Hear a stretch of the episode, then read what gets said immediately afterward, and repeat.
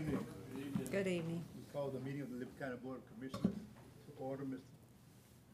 Brown, has the meeting been properly advertised? Yes, sir, it is. Thank you, sir.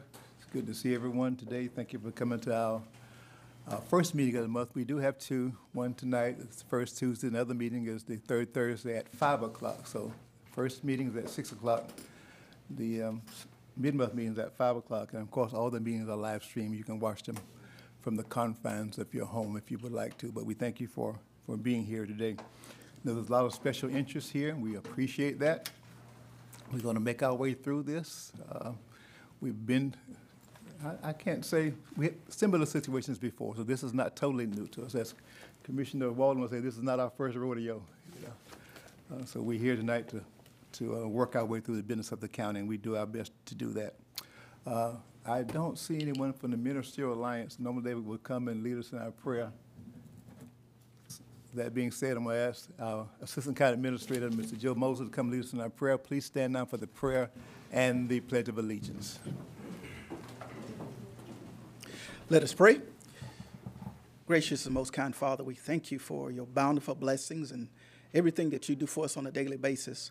We come now, Father, beseeching you, asking you for divine wisdom and insight tonight. We pray for peace and grace and mercy tonight, Father God. And, Father God, we pray for those who are going through and struggling tonight, those who, Father God, may be grieving the loss of a loved one. We pray that you would endow them with a supernatural abundance of grace and undergird them. These and all the blessings we thank you in the powerful and penetrating name of our Lord and Savior, Jesus the Christ. Amen. Amen. I pledge allegiance to the flag of the United States of America and to the republic for which it stands, one nation, under God, indivisible, with liberty and justice for all. Thank you, sir.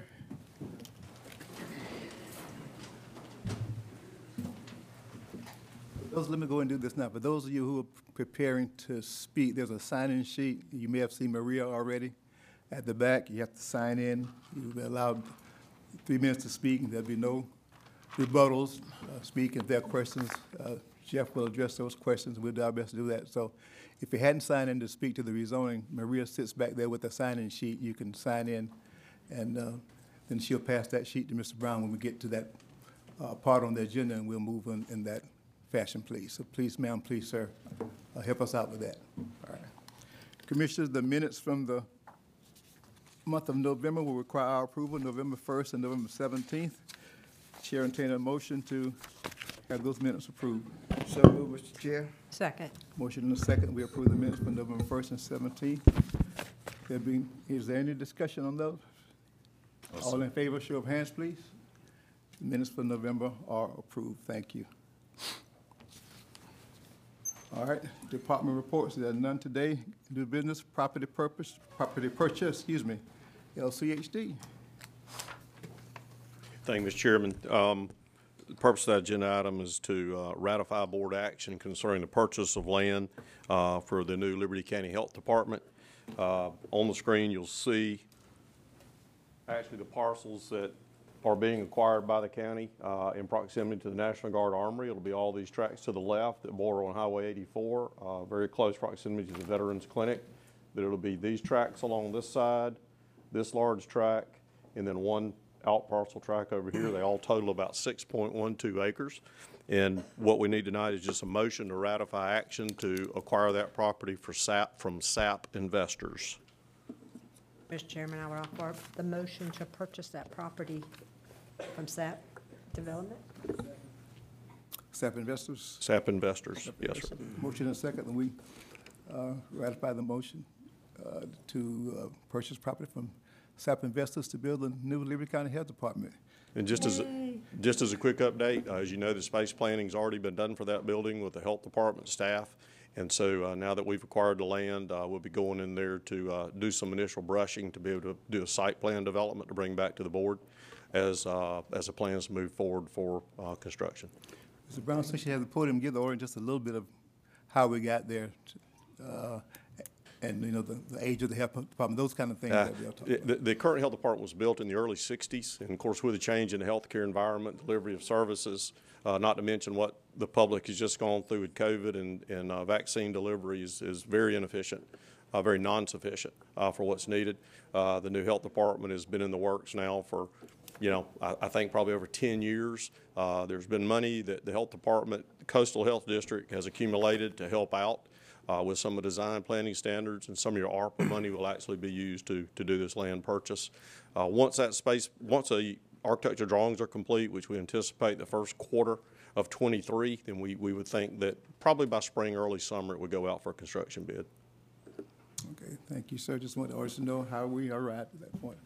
Before we vote, anything you wanted to say, Commissioner? You've been so much involved in that. Well, that was really a surprise for me that we brought that before the board tonight, but I am very appalled. And with me saying that, we do have a new director coming on board for the Coastal Health District. Dr. Lawton Davis is retiring. Is he? Yes, and Dr. Bronzo Redrick will be coming. He lives in Pooler, and he'll be over the 9 counties in the health district. So I am just floored that we got this. I'm so happy. We're happy. And I know the citizens of Liberty County and are happy to be able to go into that a new place, and so will our employees. Thank you so much. I appreciate the board's support. Commissioner Thrift, Mr. Brown, if we start today, what's the finish date look like? It'd probably be a year of construction, so if you bid it out and get a successful bid that you award sometime in July, I would think it'd probably be July of 24. Okay. And do we have any plans of the? No, sir, not yet, because we're waiting to acquire the site. Okay. So those plans can start to be developed. No, I'm talking about now. For the old. Oh, not for the old building. That would be up to the board to decide, right? Of course, there's another tenant in that building, as you know. But yes, that'd be up for the board.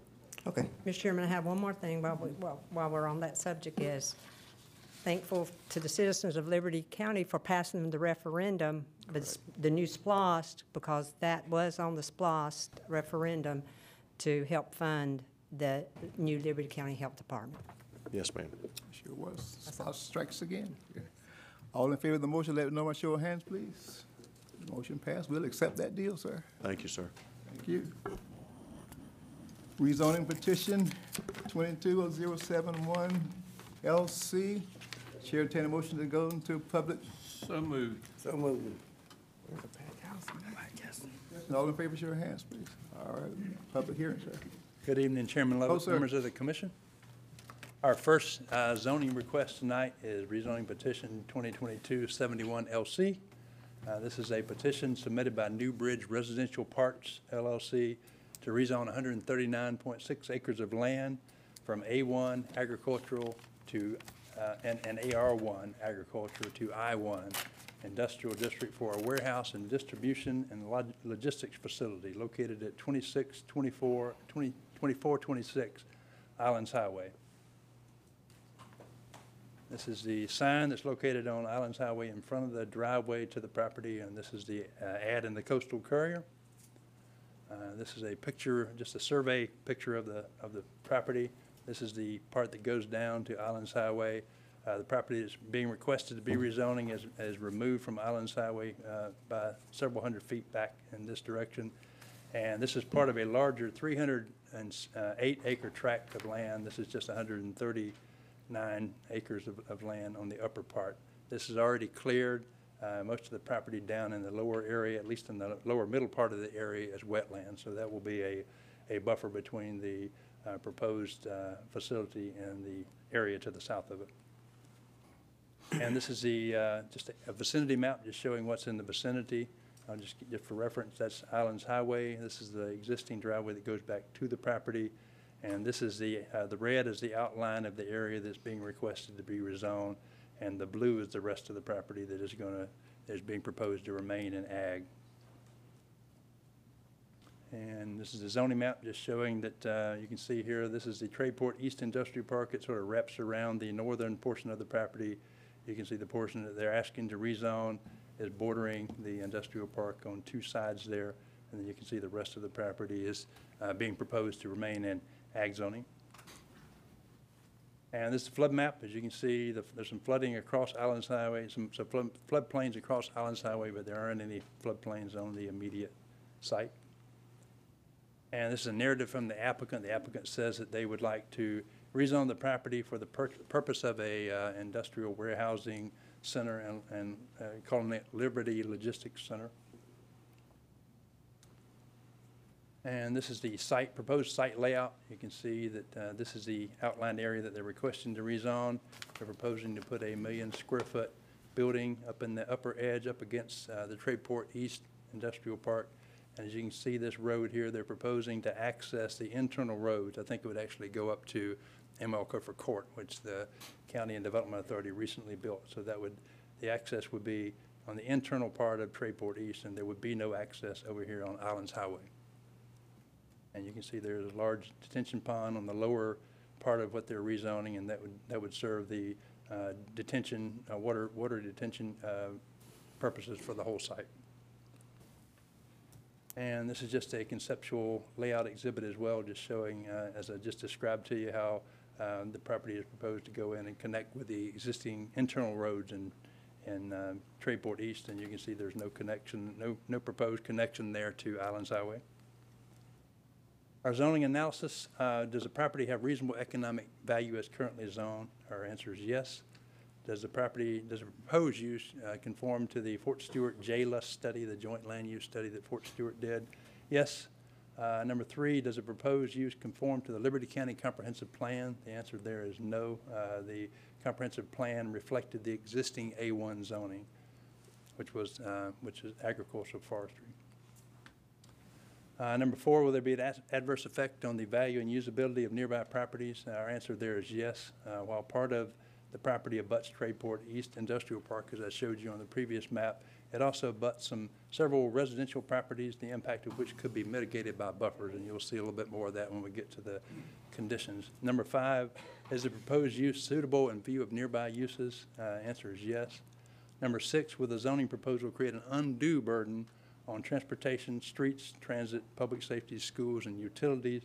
Our answer there is no. The proposed access to this project will be routed through the existing industrial park. Number seven, will this create a short-term gain at the expense of our long-term goals? No.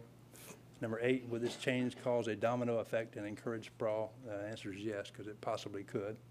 Number nine, are there unique historical sites which may be adversely impacted? And we've noted there that there are several historic sites in the area, but this would not adversely impact them. Number 10, is this parcel in a flood hazard area? You saw on the map that I showed you earlier that it is not. Number 11, is it spot zoning and unrelated to the existing pattern of development? Answer is no. Number 12, are there unique conditions that support approval or denial? And our answer there is the proposed project abuts the industrial, the existing industrial park at Tradeport East. Planning Commission heard this at their November meeting, their regular November meeting in this room, and they recommend approval with standard and special conditions. And there are standard conditions. The special conditions are three of them. Number one, the proposed development shall not have direct access to Islands Highway. Number two, there shall be a 100-foot vegetative buffer placed along all non-industrial abutting properties. And number three, light industry and distribution only, with no heavy manufacturing. And those are the special conditions. Again, Planning Commission recommends approval with standard and those special conditions. I'd be glad to answer any questions that you have. Sure. Yes, sir. Yeah. Yes, sir. Go back to the wetlands. Like it should be about the third slide.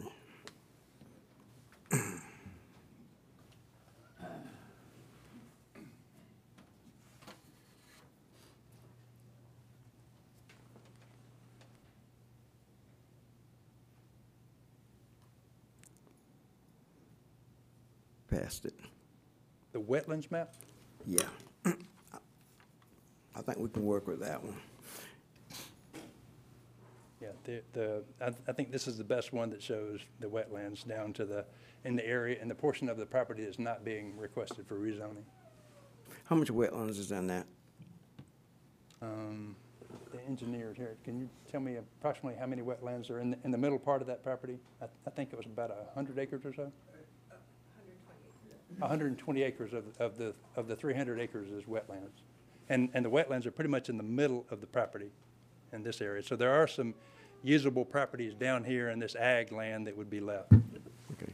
What I'm trying to get at is if this is rezoned and then it's sold later to possibly the industrial authority, couldn't they jump through the hoops and do some wetlands delineation and pick up more property? Well, these wetlands have actually been delineated, so there. I mean, okay. there's a study behind this, so I don't think they could pick up any more property in the middle of the site, and the area down here. There are some usable properties down in the lower part of the site.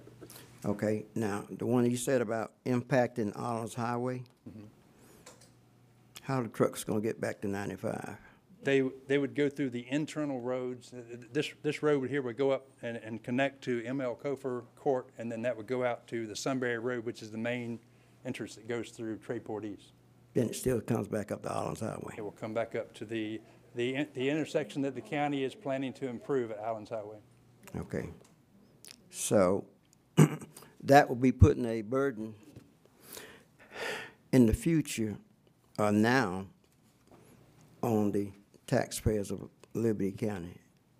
The county is also working on a development agreement program with all these new developers that will pay their proportionate share of the cost of the road improvements. I hear what you're saying, but right now, so are they going to hold up, pay, we do the infrastructure, then they come in and do their building?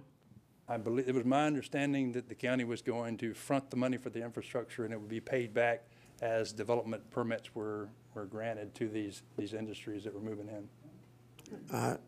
Mr. Chair, I want to make sure I didn't miss anything.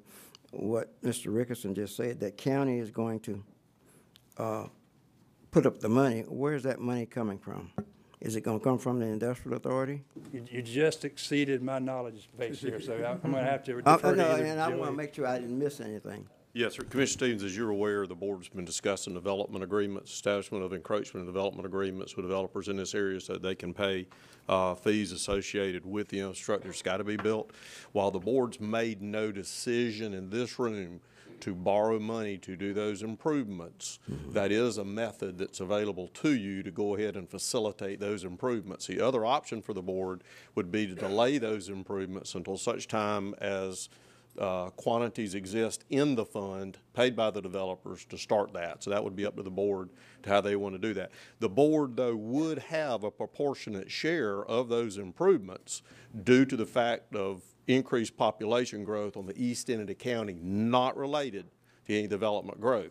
So that chart's coming to you. You'll see the county's share of that road improvement. And again, it'd be up to the commission to decide whether it wanted to facilitate the improvements and make them ahead of time, or whether it wanted to wait on the fund to accumulate money. Okay.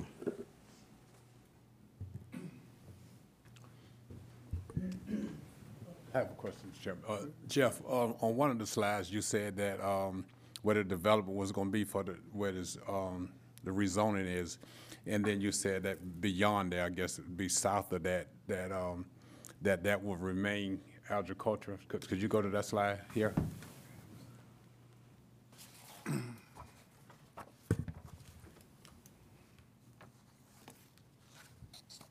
This is the zoning map. So this is what they're requesting to rezone to industrial, which is what a Tradeport is here. So everything down below this line would remain green, which is agricultural zoning. Okay, so just the red is being... Just the red is being requested for industrial. And when you say remain agricultural, that's just for the, do you have any forever or just? Well, I mean, this. That's the wetlands down there? Yeah, the wetlands is sort of in the middle band of the property, and then below here, there are some uplands that could be developed, but they would be only developed as in what's allowed in the A1 zone, which is ag, which is low density. Okay. So below that red line, it could be developed at a later date? Below the red line and below the wetlands, which are about right here, it could be developed at a later date under the current zoning for low-density ag or that type of use. Okay. Thank you. Okay. All right. Mr. Brown, you have the list? I do, sir. First, the rules call for the proponent to be heard first, if the proponent wishes to speak. Who's speaking for? Okay. Mr. Chairman, just as a reminder, the proponent and others will have 3 minutes to do their presentation. Good evening, Mr. Chairman. Good evening. Board of Commissioners. My name is David Liu, and this is my partner, Richard Ortiz, and we're here with Marianne Rosignol, and we are New Bridge Residential Parks, and we just wanted to thank you for the opportunity to speak here this evening.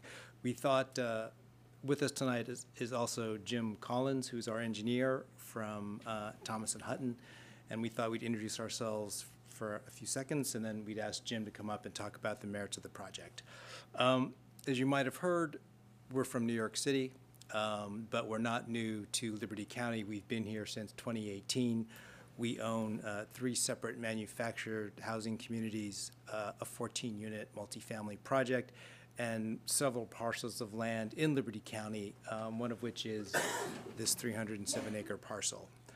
Since 2018, in addition to our purchase price, we've spent over $1 million of our own money, not investors' money, but our personal money, fixing up the assets, including we've renovated over 150 homes, we've repaired, roads, fences, landscaping, lighting, and we've worked very closely with local officials and law enforcement, all with the goal of improving the communities here in Liberty County. Additionally, we donated a 7-acre site to the Liberty County Boys and Girls Club to help facilitate a new 20,000 square foot facility in Waltersville along West Oglethorpe Highway. Our hope is that these actions are symbolic of our long-term interest in remaining in Liberty County and sort of indicative of our desire to be productive members of the business community here in Liberty County. And with that, what I'd like to do is introduce Jim Collins to come up and speak on behalf of the project. Thank you. Thank you. Thank you, David. Mr. Chairman, members of the Planning Commission, I'm Jim Collins with Thomas and Hutton. We're the planners and civil engineers on the project. I just wanted to add a couple of things to Jeff's presentation. We will, the retention pond will meet Liberty County standards, which is 8 inches of rainfall over 24 hours. One other thing I wanted to point out is that the building that we have shown on the sketch plan, which was part of our submittal, is set back roughly 1,700 to 1,800 feet from Islands Highway.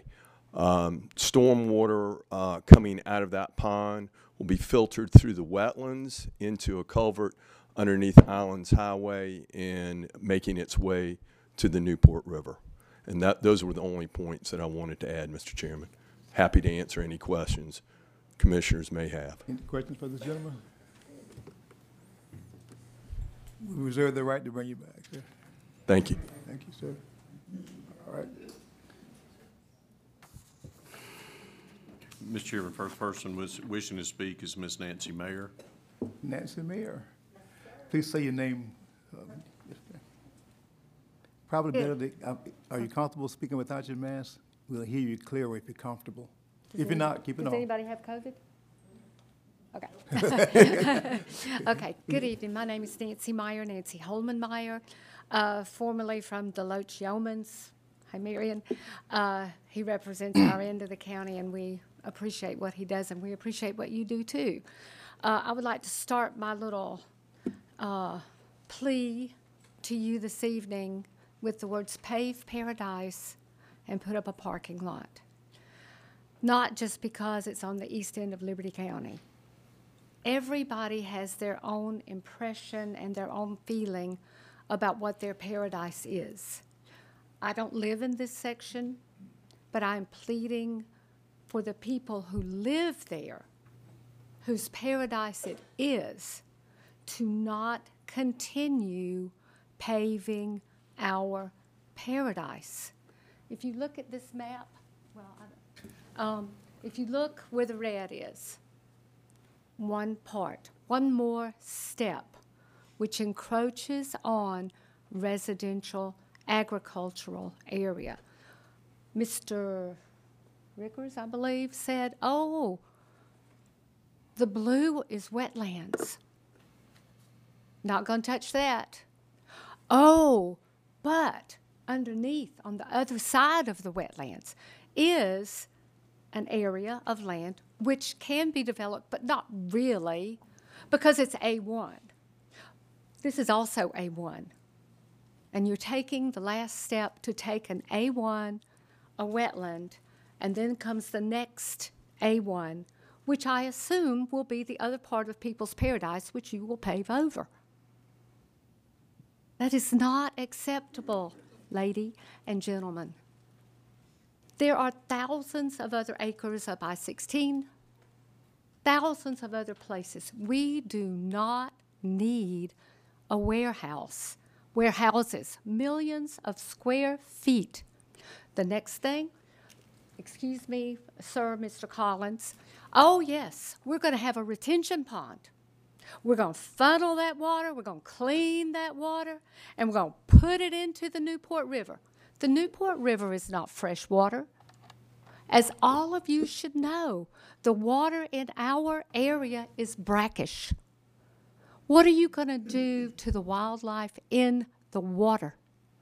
All the fish, all the shrimp, which is a big industry for our county, all the crabbing, all the freshwater fishers go to Sunbury, fish off the dock. That water goes right into it. Why are you doing this? Why are you even considering this drastic step for our county? Why? I cannot simply understand it. It's time. It's time, Mrs. That's something I cannot understand it. Thank you.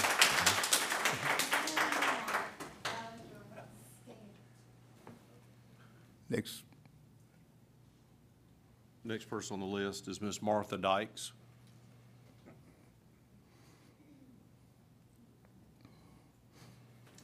Really pretty words. I'm from the South. I can't talk fast, but I will try. My name is Martha Dykes. The first petition I received was this outrageous petition to rezone this right straight across the road from where I live and across the road from my property. The same day I received that petition, I received yet another petition for the other that is on your agenda tonight, to rezone it agricultural. So I have this in front of me with the prospect of something behind me.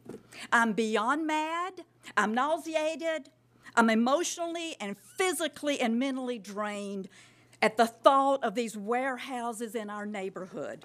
Warehouses should be confined in an industrial setting, not in our front and backyards, not where our children and grandchildren play, and not where natural habitat live. You've already decimated a large percentage of woodland in our area to house these buildings. What's left of the natural, is your plan to continue on destroying what's left? Before all the beauty of the coastal area is destroyed? As a Liberty County taxpayer for over 50 years, and now a resident and property owner east of Liberty County, I'm here once again fighting for what is attempting to be stolen from me and from all Liberty County who enjoy the coastal region. I'm 74 years old. He's going to plant a buffer. Is it going to be Jack and Beanstalk kind of a thing that's going to grow up overnight? I'll be dead before I see that 50-foot building hid and million-square building hid. Every person deserves an environment that supports them, not an environment that holds the potential for health hazards, as would be with the building of these mega warehouses. You don't even know what's going to be in some of these. Have you ever entertained the thought of these warehouses catching on fire? Right next door to where we, the residents, live. The fire department couldn't even put out a fire down the road from me, and the house burned down. What chance would we residents have in the event of a warehouse fire? Or like what happened in Brunswick, where subdivisions had to be evacuated. What if we had to evacuate? That's a one-way road. We would be trapped. Some would be harmed. Think about that.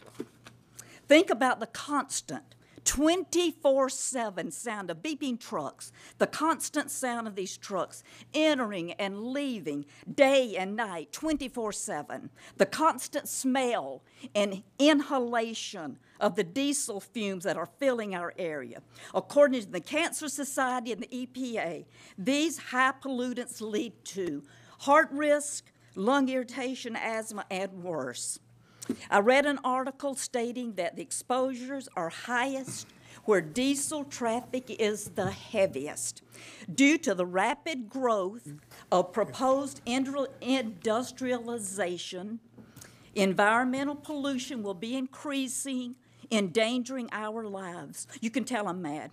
There are small children, elderly people that live in this area. You need to come to conclusion. I'm not a rocket scientist, but I have common sense. A community planning meeting to receive comments on amended future land use is scheduled for December 8th. Today is the 6th. Do you see a problem, or do just we residents see a problem in that? These rezoning petitions, in all moral integrity, should be tabled until after the December 8th meeting. If these rezonings are approved before the December 8th meetings, it will prove you aren't listening to lifelong tax-paying residents of this area that are being affected, that have standing, and you're disregarding the future land map of the county. Thank you, Ms. Davis. Say no to this madness. Say no to this encroachment. Say no to destroying the natural habitat of the wildlife. Say no to the continuation of the decimation of eastern Liberty County. Say no to the rezoning of these two petitions. A yes vote will be a slap in the face of the citizens of Liberty County. Thank you, Ms. Dykes.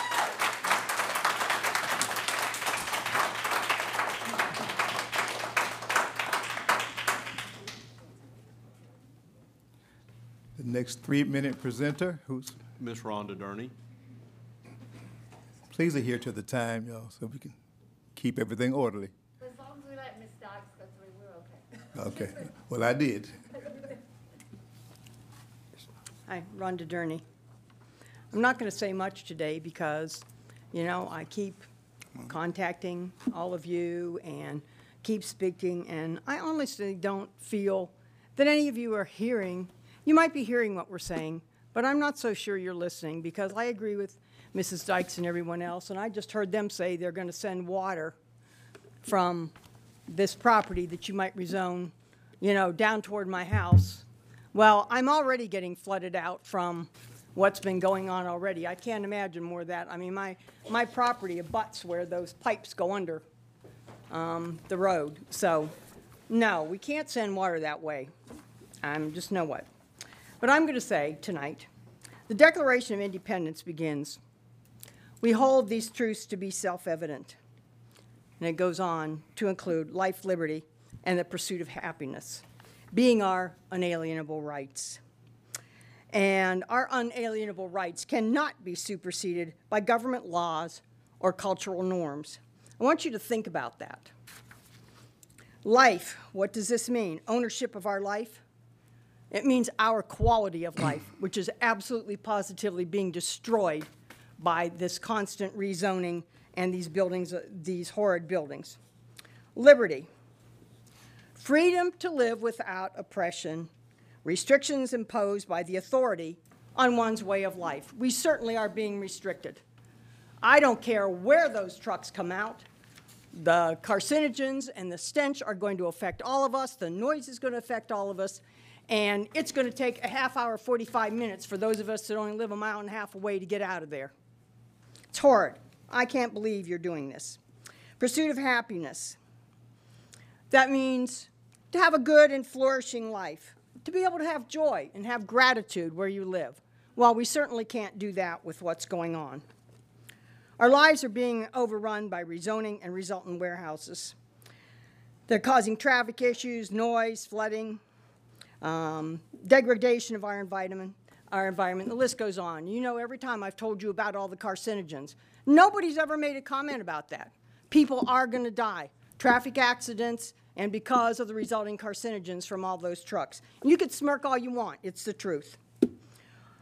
Our liberty is impinged by authorities forcing us to live near warehouses we do not want and have consistently told you we do not want, destroying our way of life.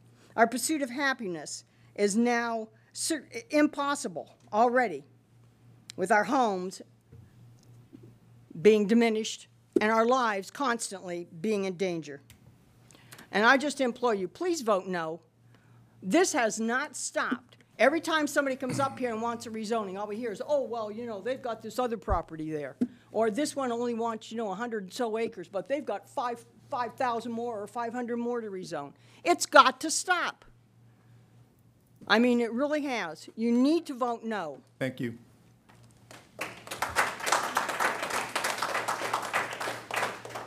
Mr. Rich Ortiz. I already spoke. Okay. Thank you. Mr. David Liu, you've already spoken to, sir. Ms. Edna Waltower.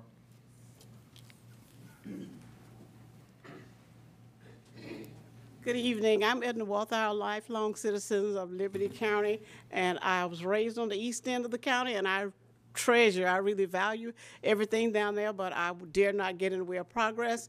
I believe the county is doing a good job at working on comprehensive planning for the entire county, including the east end, but I know that things change, and when I get to fussing, it's because it doesn't look like it's improving in a quality manner. No matter where you are, things going to happen. That's going to affect your health one way or another, your health, safety, or welfare. Things change. But I would like to say that I've seen the quality of the works, the possessions, the real estate, et cetera, of this group. I'm very impressed with it. Number one, if we're talking about this county, we're talking about our future. This is one group that has come here and put like $1 million already in favor of growing the ones who are gonna take care of us when we cannot tie our shoes. That is an interest of the county where we live, who's gonna take care of us. I know we have Board of Education, but the Board of Education can only do so much. We need to do more, we need others to do it. We thank God for them who have come to this area in such an awesome manner, like they're doing other places, but we're just grateful that they've done this for Liberty County. We were struggling trying to do it. We had the highest teenage pregnancy rate. With our juvenile delinquency rate is not pretty at all. But when we get a company that wants to come and give back, not just come and ask for a tax break, but a company that wants to come and give back to our most important resource, I really hope you all can support the work for this county. Thank you. For this company. Thank you.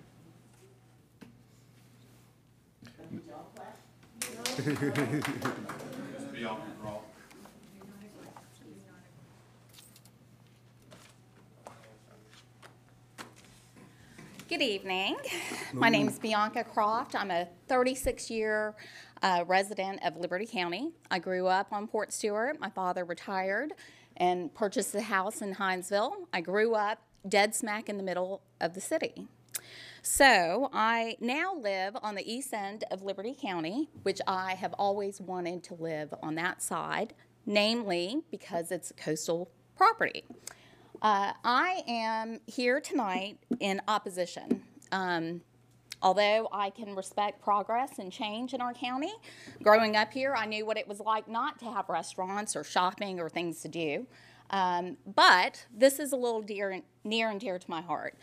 My property, our property, is off of Hannah June Lane. It is a dirt road. It bumps up right next to your property. And I'm told that you're only interested in the red area and rezoning that from agricultural to industrial. This is how I feel. Unless that wetlands and all of that area delineated in the A1 is put in a conservation easement, never to be developed, I cannot stand for the approval process. One, I have a hobby farm. I don't want to look at warehouses. I'm already looking at Tradeport East and now another set of warehouses on the other side. We purchased on Islands Highway to get away from the city, to get away from the noise, the light pollution, the traffic issues. New Bridge Residential Park LLC is very misleading. Literally, when you guys bought, I thought you were going to put in a subdivision or a nice park or something, not another warehouse. And it's troublesome to me to know that the property just north of that, that the county owns, is not even developed yet. So I would like to see a stop to any industrial rezoning unless all of our industrial areas in Liberty County are full. Now, I don't want to tell you guys what to do with your property, but I would love to see a subdivision. I would like to know if you're a resident of Liberty County. I mean, I put my blood, sweat, and tears into this place. I have no children. We pay taxes. I could have lived anywhere and chose to stay here and give back to the community. And not that I care where you're from, I would like to know if you're a resident of the county. If you really are going to be building something that will help our children. The boys and club, or boys and girls, what you gave back, that's very nice. But as I was talking to Mr. Walden, I felt like there were some underlying issues. Ms. Crawford, I know it's time. Is up.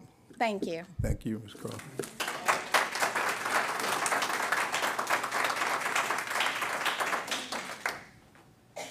The next is Ms. Susan Inman. Ms. Inman. Good evening, commissioners. Thank you for the opportunity tonight to speak. My name is Susan Inman. I am the coastal advocate for a nonprofit called 100 Miles. We work to protect the coast through education, advocacy, and civic engagement. We're all here tonight because we consider these rezoning issues paramount, so land use regulation continues in the most orderly and predictable fashion with the least amount of disturbance to landowners and to the citizens of the county. The residents in East Liberty feel like they're in quicksand with this fast-paced industrial rezoning. They've sent letters, as you know, they call you, and some are here tonight. Along with you, they have a strong interest in growth management to promote traditional goals of health, safety, aesthetics, the general welfare of the community, and in particular, lessening the future proposed congestion on the county roads. The current comprehensive plan and future land use maps are guidelines for decision makings on all levels. It is a guide for residents when they choose where to live. It's a guide for county budgets, roadways, improvement, fire support, water, sewage. We can go on and on. This is why you, as the county commissioners, need to abide by these maps and guidelines when you make your decisions. These current maps do have room for community growth and multi-use properties, but we need to stand firm when it comes to transformational developments proposed every few months through rezoning.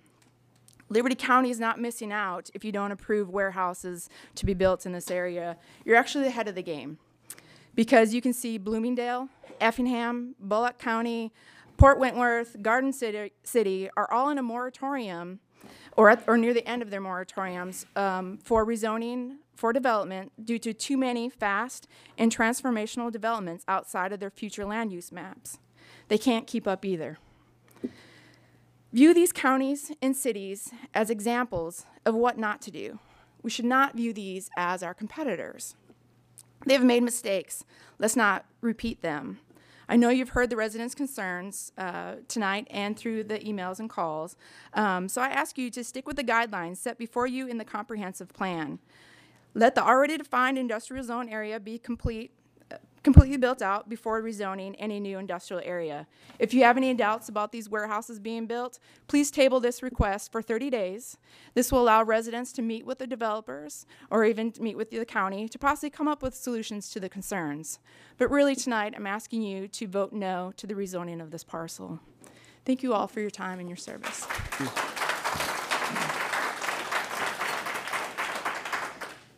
Mr. Ralph Gaskin. Mr. Gaskin. I'm Ralph Gaskin. I live down in Sunbury on 2695 Highway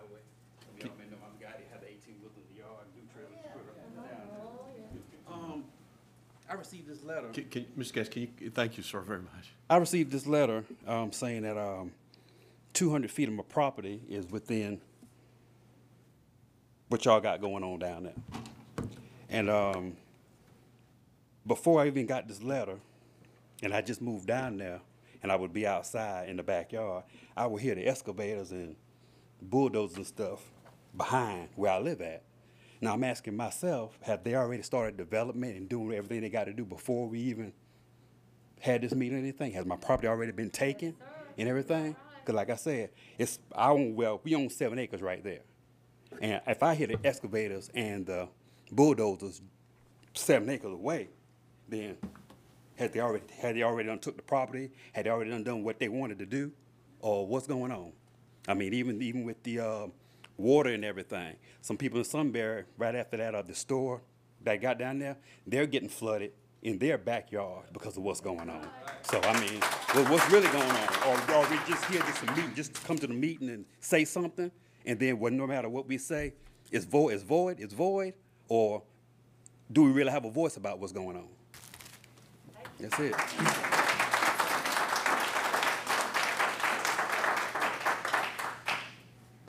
Mr. Ron Tolley. Can I say that, Mr. Gaskin? Jeff, raise your hand, please. See that gentleman before you leave. He can answer some little questions for you. All right. Good evening. Good evening.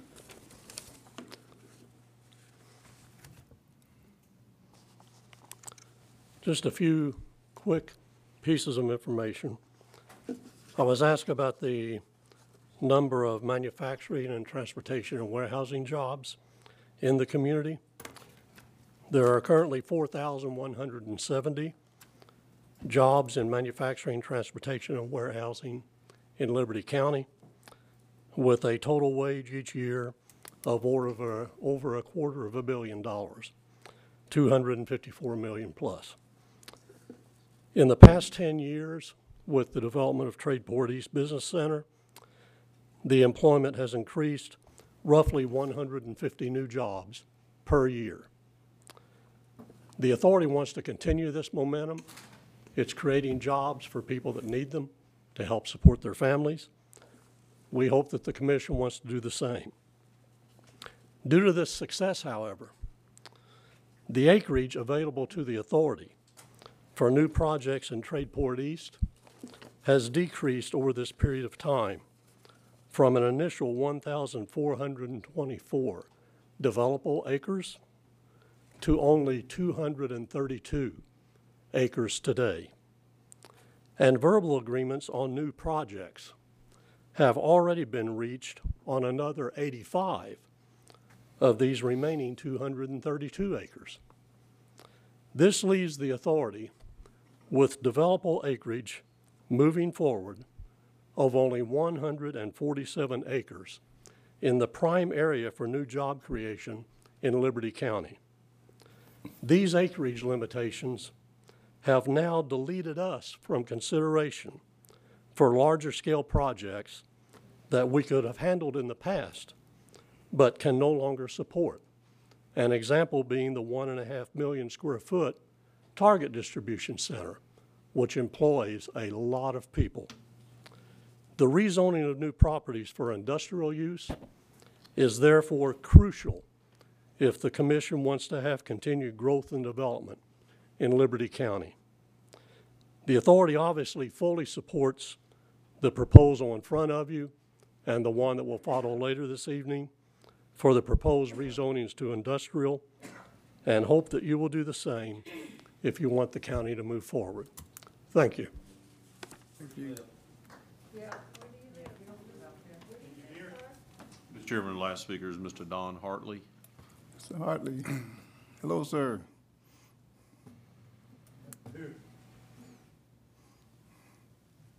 I'm glad y'all are up there instead of me. Come on,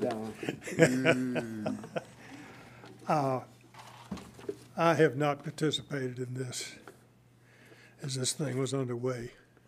I've only talked to one person. Jeff. It appears to me that we're all on the same page But the problem is we're trying to get there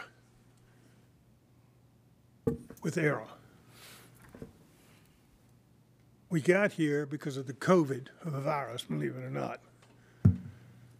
We haven't done our homework. Why? People have been sick.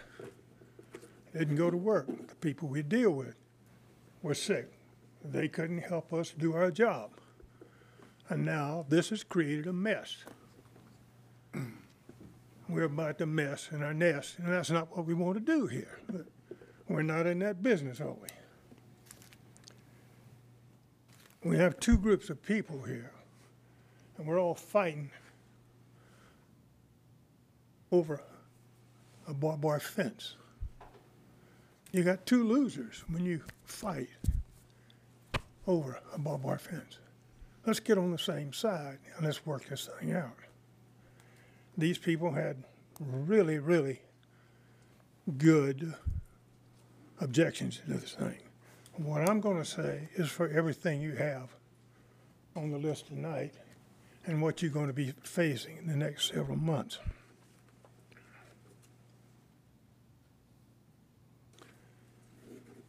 We have about 3,200 households that use that intersection every day. The people down on Colonel's Island and the eastern part of the county have one road in and one road out. They've got to go through whatever garbage winds up at the front on the 76 exit. The question is do we want to do the same thing with our prize exit, interstate exits, as Bryan County did? Let's put a motorhome sales organization there, put big cranes on both sides, rusted cranes, things that are very lovely to look at. We're not in that business. This is our pride. This is where we spent our money. This is where we put, the public put money into that industrial park to build it like it should be. And Bronzo's done a good job. He sold it. It's through. The growth that you base, I wrote part of that. Yeah, 3 minutes. Development Authority. 3 minutes. I'm there already. You're there already. I was kind of worried about you. I'm gonna just go right on to the meeting. Okay. We have a way to do this. Put good recommendations on the table. Let me throw out a couple for you. We need to revisit roundabouts. Trent Long's already drawn them up for us. Let's look at them. Will it help us? Let's do a large, comprehensive traffic study for that interchange with road networks to make it happen. Comprehensive, I don't mean count study. I'm training a dog to count. Do the deep work, the deep dig, just like we did on a comprehensive plan for a 50-year life of that plan for that interchange. We're looking at somewhere in the neighborhood of 2,400 to 3,600 trucks per day. That comes out to about 305 to 450 trucks per hour on an 8-hour day using that interchange on a two-way highway, on a bridge, two lanes. It's not going to work, folks. We have somewhere in the neighborhood of $24 million square foot of space that's on the table now for us. We got to be careful here. Are we going to poison ourselves? No new curb cuts off of Islands Highway. Setbacks. You heard a 100-foot setback from Jeff. I recommend a 125-foot setback, green berm, 5 feet tall, with a 5-year guarantee it stays berm green. that will hide noise and vision from the people coming down the Islands Highway. Consider impact fees. Install a weigh station. Why don't we put a weigh station in the industrial park? And when a trucker comes out of that industrial park, and if he's overweight, he will pay the price. Are you finishing up, Mr. Hartley? I am finishing here, sir. I will stop there. Thank you so much. But we'd like to have copies of that.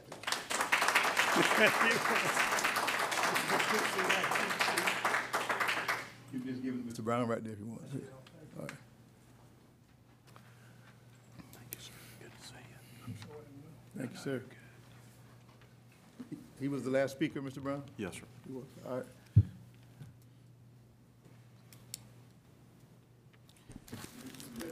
You got one?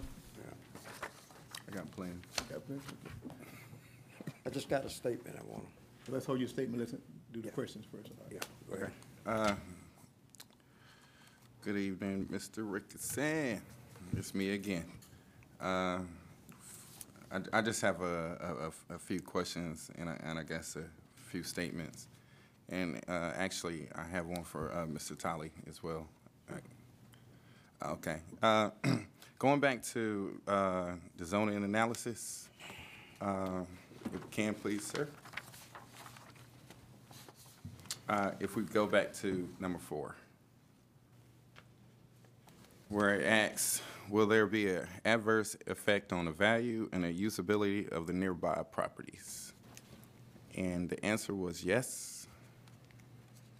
Can you, I guess, elaborate a little bit more on that? Because, well, we pointed out that the northern part of the property, two sides of the property are abutting Tradeport East. There won't be any negative impacts at all on the Tradeport East side, but there are some properties in between this property and Islands Highway that are being residentially used, and with proper buffers, we've said they could be mitigated by buffers. If you didn't have any buffers, then yeah, they'd be looking out their back door at a warehouse, but if there's buffers there, they won't be able to see that. So that's the long answer there. Okay. I had a 50-foot building. Right. I just had a few concerns with that because, you know, the definition of adverse effect is preventing success or development or harmful or unfavorable. Mm-hmm. So that is a real concern for me. And this is not the first time I spoke up about this, especially about warehouses over there in that area. I know I've.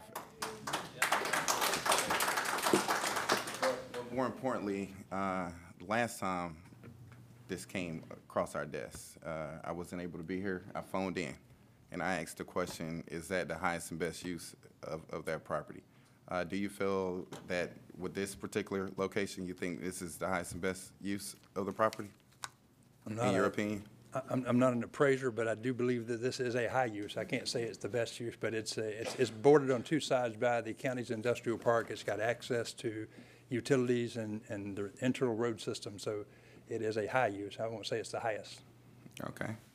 All right, and then we could go to number 8, please, sir. When it talks about the, will this cause a domino effect and encourage sprawl? Mm-hmm. I mean, we already know it's going to cause domino effect. Mm-hmm. I mean, the reason why they're here is because we passed the first one. Mm-hmm. And my fellow commissioners, I told y'all this was about to come down. I said it. And here we are now, and again, you all know I'm a huge supporter of economic development, especially in Liberty County, but I just want to make sure that we do it right, and do it right the first time so we don't have to go back generations behind us, because none of us are going to be up here forever. So I just want to make sure that we just do the things right. And I'm concerned about the sprawling part. Domino is coming, but you know, we're looking at sprawl. You and I both know that's, you know, here, there, popping up a little bit everywhere. So I'm also concerned about that. And then also Mr. Tolley as well. I heard your numbers about the 147 acres that are available. Is that just in Tradeport East, or is that the combination of all the Development Authority locations that we currently have? That is Tradeport East. Okay, so what's the total on all of the development that we have? Do you have that number?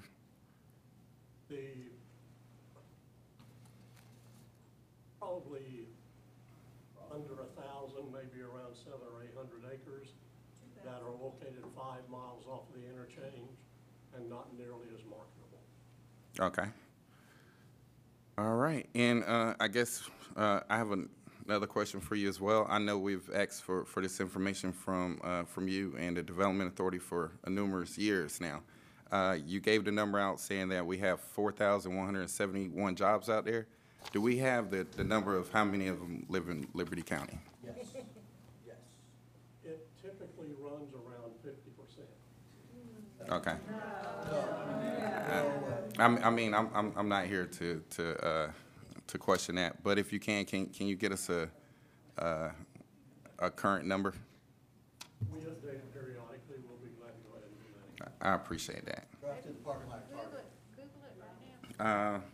And then also, I know we've talked about it as well, about the agreement that we were going to have with developers. And again, I support development.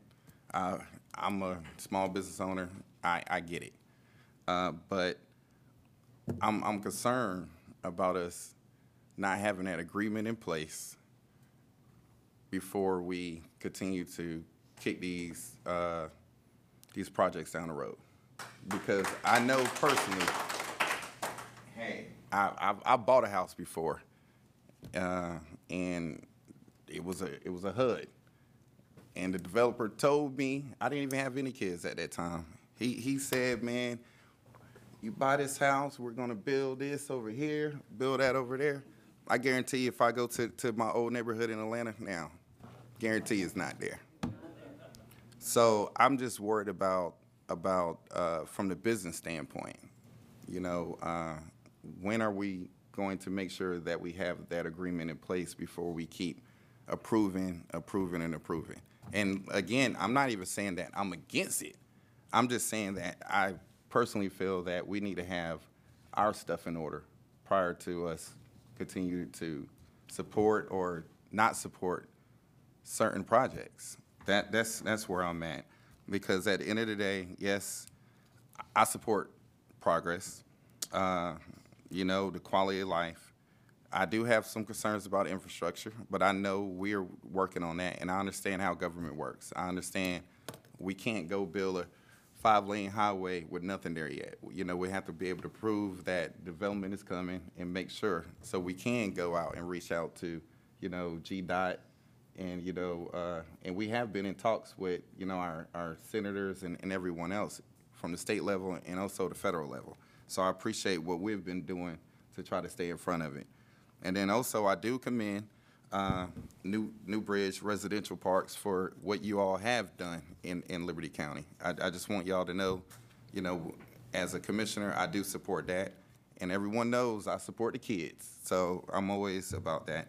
So for everything you all have done in current and also future investments in our community, I do want to say thank you for that, because there's a lot of companies that have been here for a long time that don't do nothing in our county. Mm-hmm. And there's a huge list. I know Mr. Tolley know which ones I'm talking about, but we don't see them, but I know they get their tax breaks. You never see them in the community.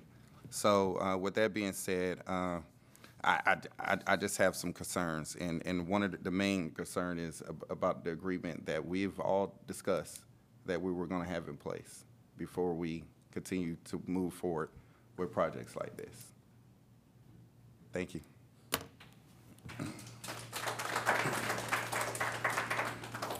Mr. Chair, fellow board members, everyone in the audience. I had to write this out because if I didn't, I'll probably leave half of it out. I says, to own your land, pay taxes, own it is great, but to do what you want to do with it is not always in the best interest of the public, sometimes due to its location. In this case, the location is next to the industrial authority with wetlands, but it can be made good for right price and maybe sold to the industrial authority. These are my thoughts. The entry and exit way will be Islands Highway, which we talked about that earlier, and they will be, are these developers willing to install noise barrier, not just planting trees? And we need to have a control signal where it comes out at on Islands Highway. We've talked about that. We have not really talked about safety tonight, and that's one of the safety issues that I have looked at. I have gone down there and sit and watch traffic in the afternoon, and it backs up when you come off of 95 trying to go down to Islands Highway. It backs up. It's dangerous already. Now we're getting ready to add more employees, perhaps some from Liberty, some from other counties, but they must have a way of coming out and going in. Part of the infrastructure, the road needs to be widened, made safe. We've talked about that a little bit, but we hadn't taken any action on it yet. The road needs repair, and it needs to be widened no further than probably up to where it's at now, due to the cemetery, houses on both sides past there, and the Dorchester School. So we don't want to take away that historical piece there, or destroy it. We don't want to put the, since Islands Highway is a county highway, we don't want to put all of this burden on the taxpayers of Liberty County. This burden needs to go elsewise, and not only just on 1 cent or the T-SPLOSH, because y'all know how T-SPLOSH is divided equally among all commissioners. Another thing, Jeff, I ask you, do you have in the plans, do you have a written agreement with public safety agencies on their take and what their plans are for the future in that area? Do you have, not talk, a written agreement? I don't. Okay, I think that's something that we need to look at. Also, keep in mind, this is connected right to the Industrial Authority.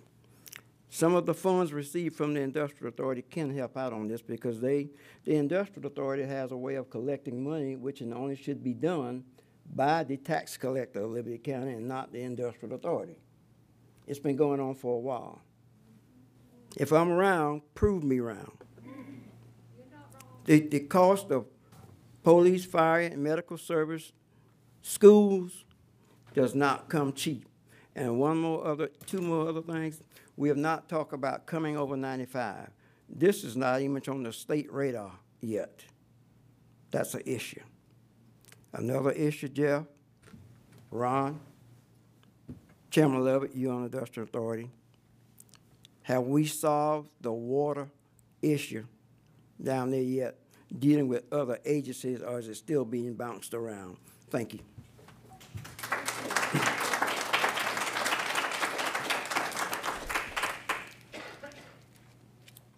Any other?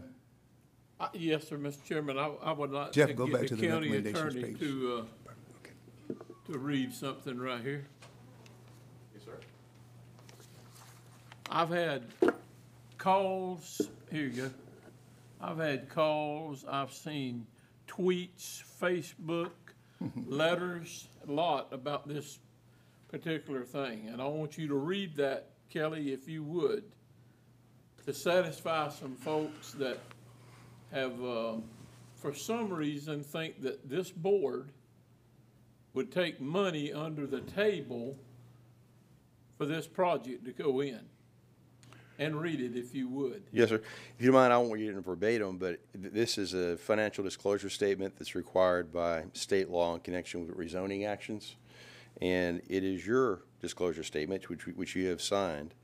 And by way of the statement, you affirm that you have no interest, financial or otherwise, in the property that's subject to rezoning petition this evening. So you have no financial or other interest whatsoever, and neither does any member of your family have any interest, financial or otherwise, in the property that's being proposed to be rezoned this evening. Yes, sir. I just wanted to make sure that was everybody understood that, because that has been an issue that has been around, that I personally, I don't see any big problem with what's going on down there personally. I've lived here in Liberty County for a very long time. I remember the Yeomanses. I remember a lot of the folks on the coast. And there's a few of them that I would have thought would have been here that's not. But it's not just our coast. It's anybody that wants to come and build down there, anybody. Because I can remember when there was nothing at Yellow Bluff, 8 or 10 houses at Colonel's Island, nothing at Plant and Hammock. There was nothing there. And individuals wanted to come, and I think they'll continue to come. But to insinuate in letters and on social media that this board, especially me, to take something, I think that's wrong. And I didn't really appreciate it, but it's over with. I'll get through it. It's not a but I wanted the county attorney to read that. Thank you, sir. Yes, sir. All right. Special conditions, if you would just read that for us again, please, sir. Yes, sir. The Planning Commission heard this request at their November meeting, the regular November meeting. They recommended approval of this with standard conditions and these 3 special conditions. Number 1, the proposed development shall not have a direct access to Islands Highway. Number 2, there shall be a 100-foot vegetative buffer along all non-industrial properties. And number 3, light industry and distribution only with no heavy manufacturing. Those are the 3 special conditions from the Planning Commission. Okay. And how was that vote? It was split. It was maybe 4-2. Was it? Okay. I don't have those minutes. I did read them last night, but I just don't recall. Unanimous vote? Yeah. Okay. All right, so it's all right.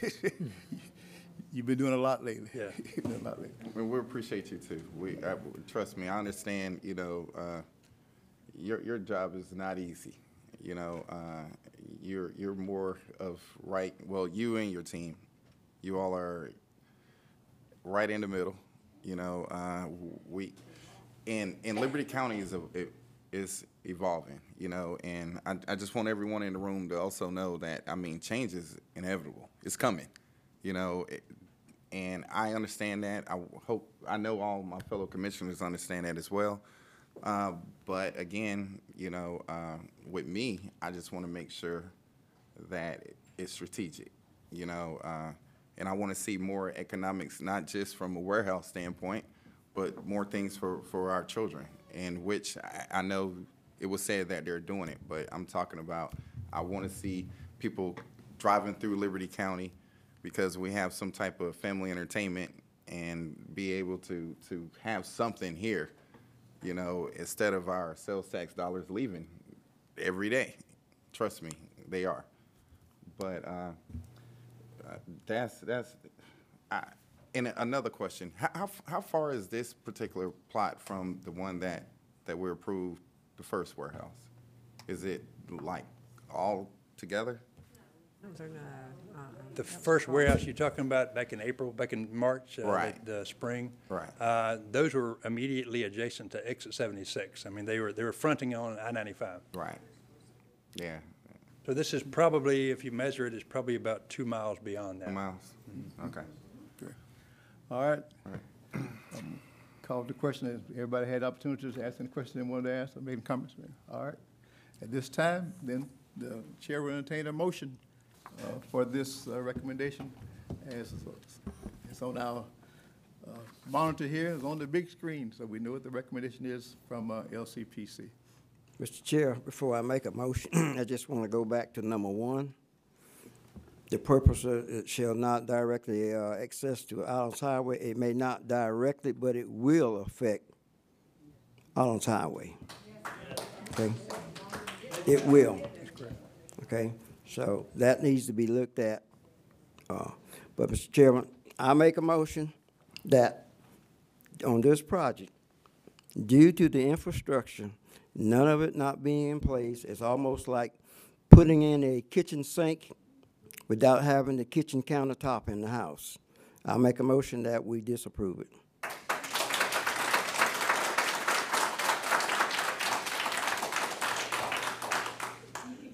Is there a second to the motion?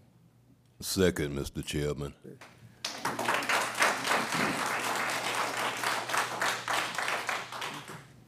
All in favor of that motion, let me know by show of hands, please.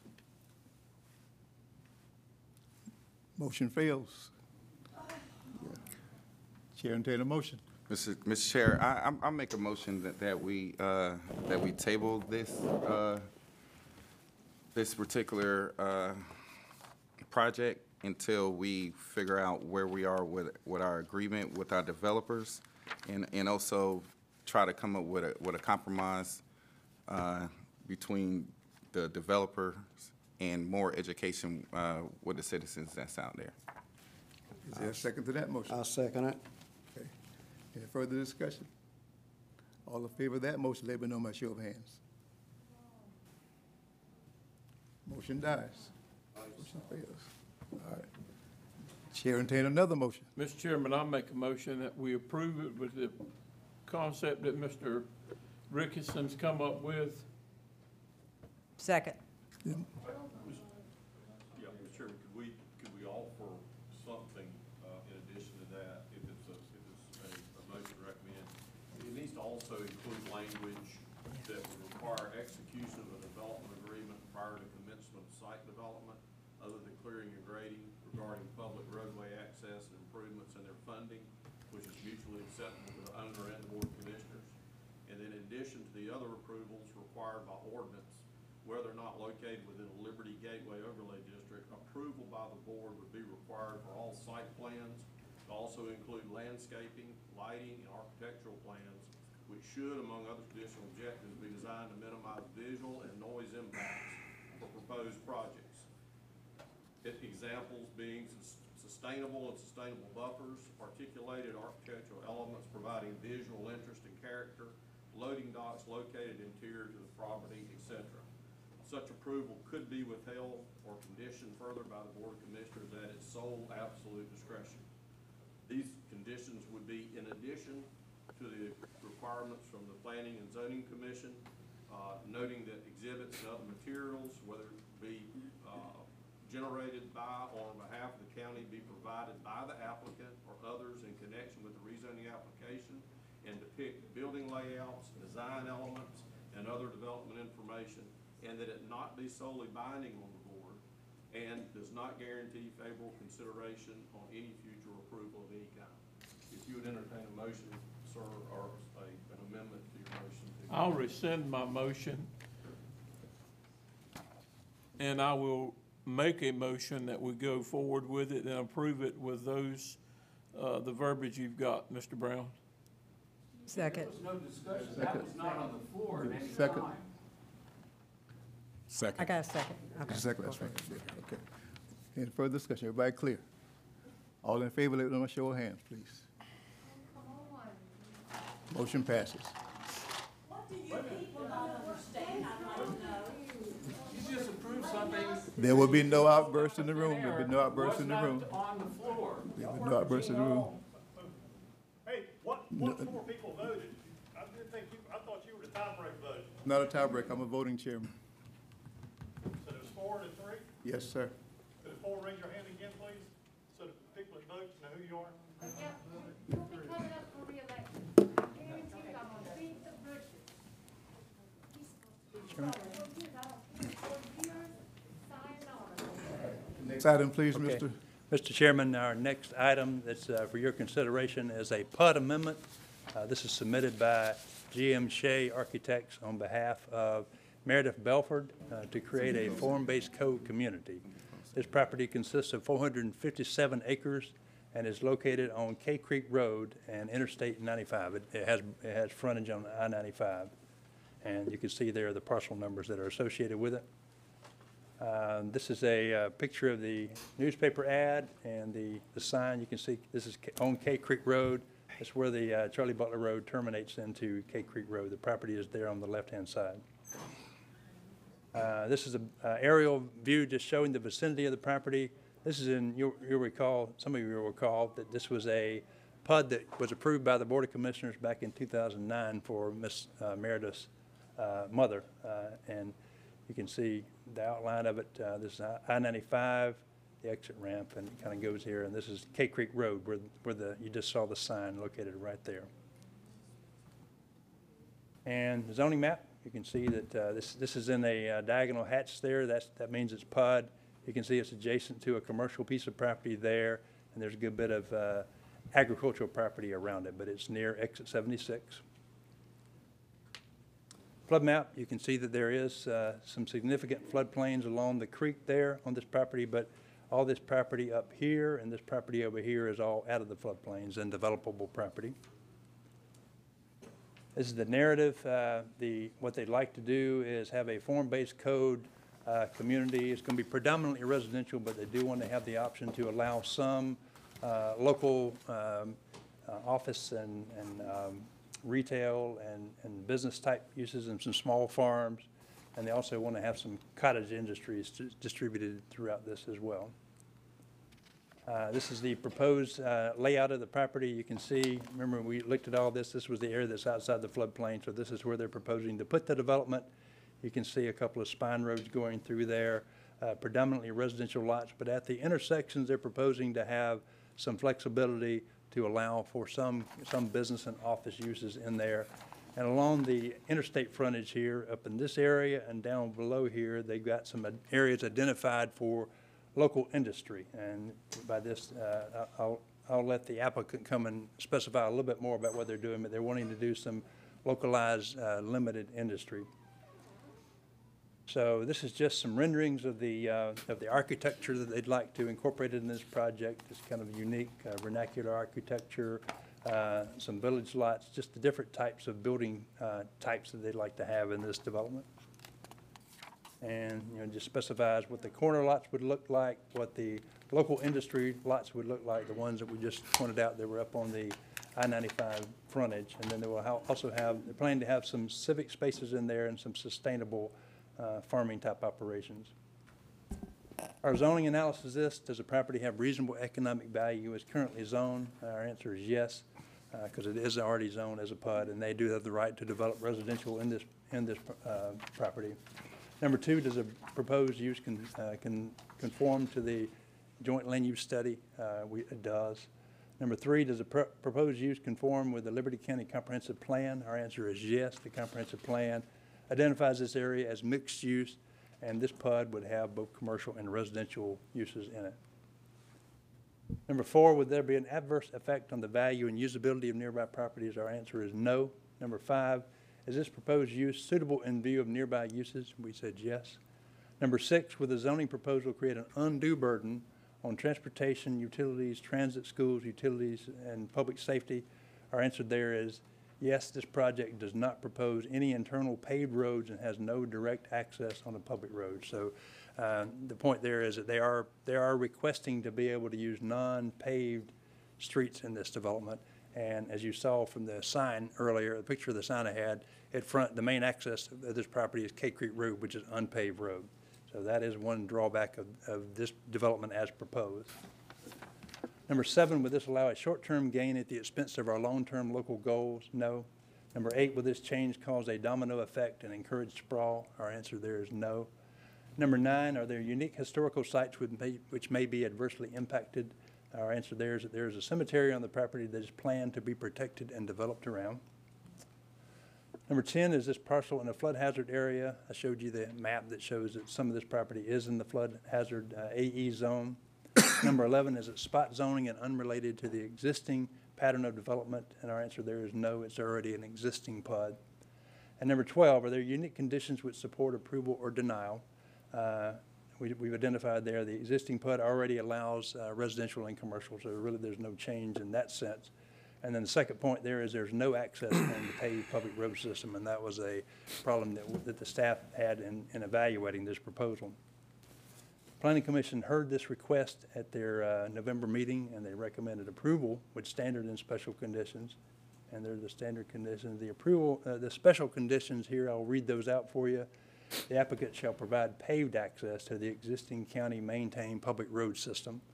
Number 2, all internal roads shall have a 60-foot right-of-way and then be paved with asphalt or concrete per county pavement standards.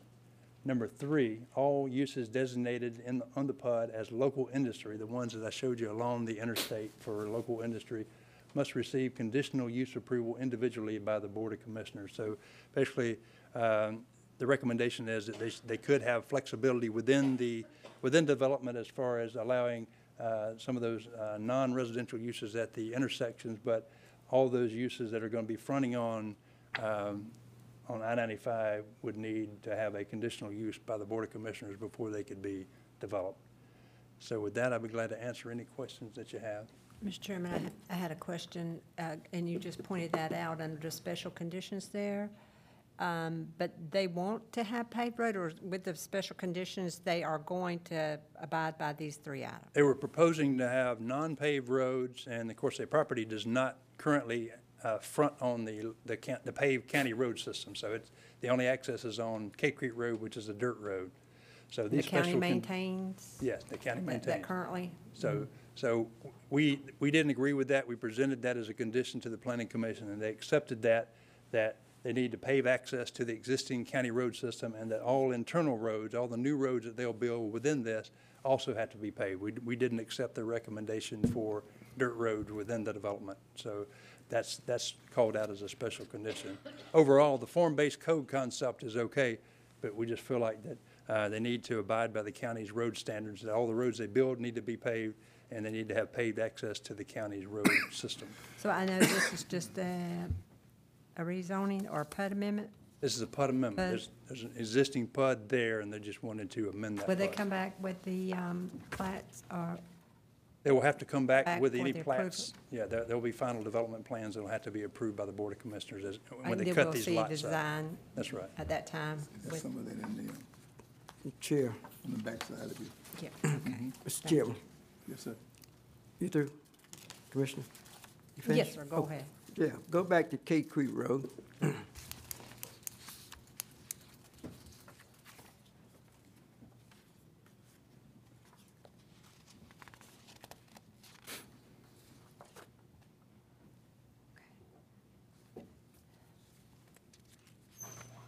It'll be where you got your sign, but right there. Yep. Okay, the sign.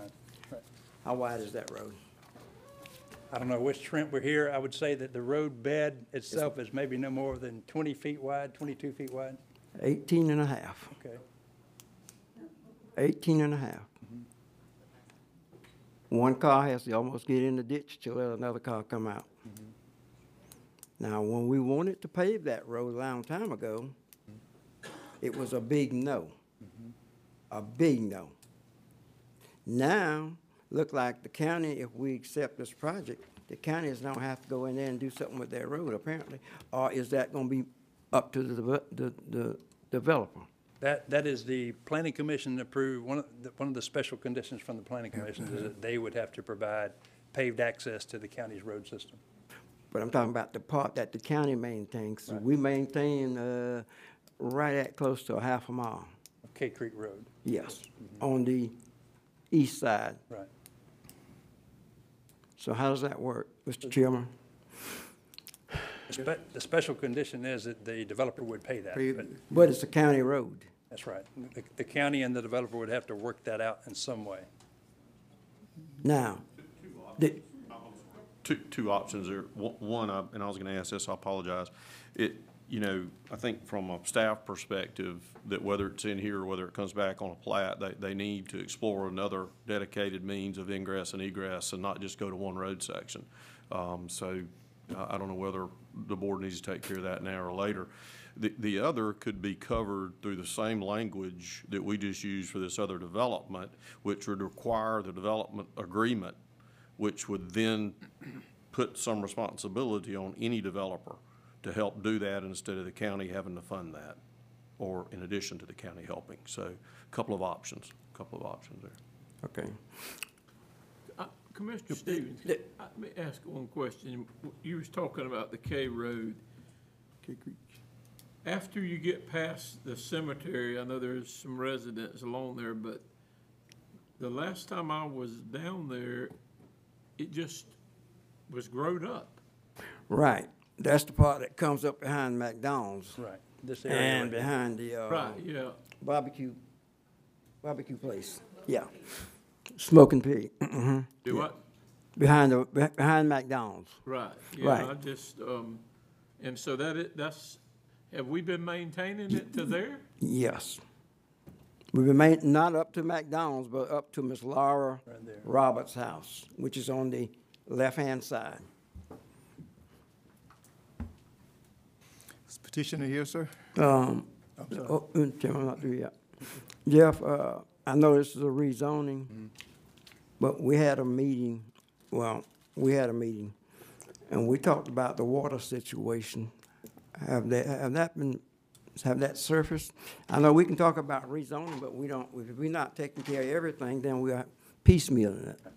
This is in the Development Authority's water service area, so they would have to get their water from the Development Authority. And sewage.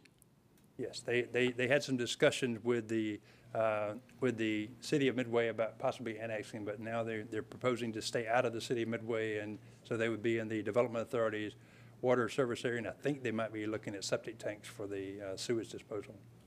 So one more question. So all of the streets within this area will be paved?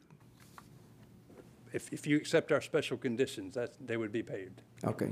And the reason why I'm saying that, everyone, because District 1, the last time Trent did a check for us, District 1 had a total of 7 subdivisions that's not paved, and the only district in the whole entire county that's like that. I don't need any more, unless it's paved. Petitioner.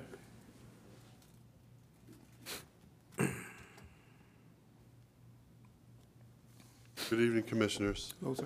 My name is Patrick Shea, and I'm Senior Principal with GM Shea Architects, and we have worked closely with Stevens Hill Incorporated and the Belfords to help formulate a plan that is not in fact a rezoning. The property is already zoned, and the zoning that's in place now is actually much more intensive in its proposed use than what we're proposing. It's currently approved for multifamily housing and commercial development.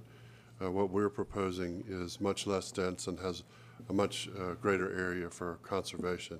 So we're actually proposing an amended master plan, not rezoning the property per se, that is less intense in what its use is proposed than what is its existing.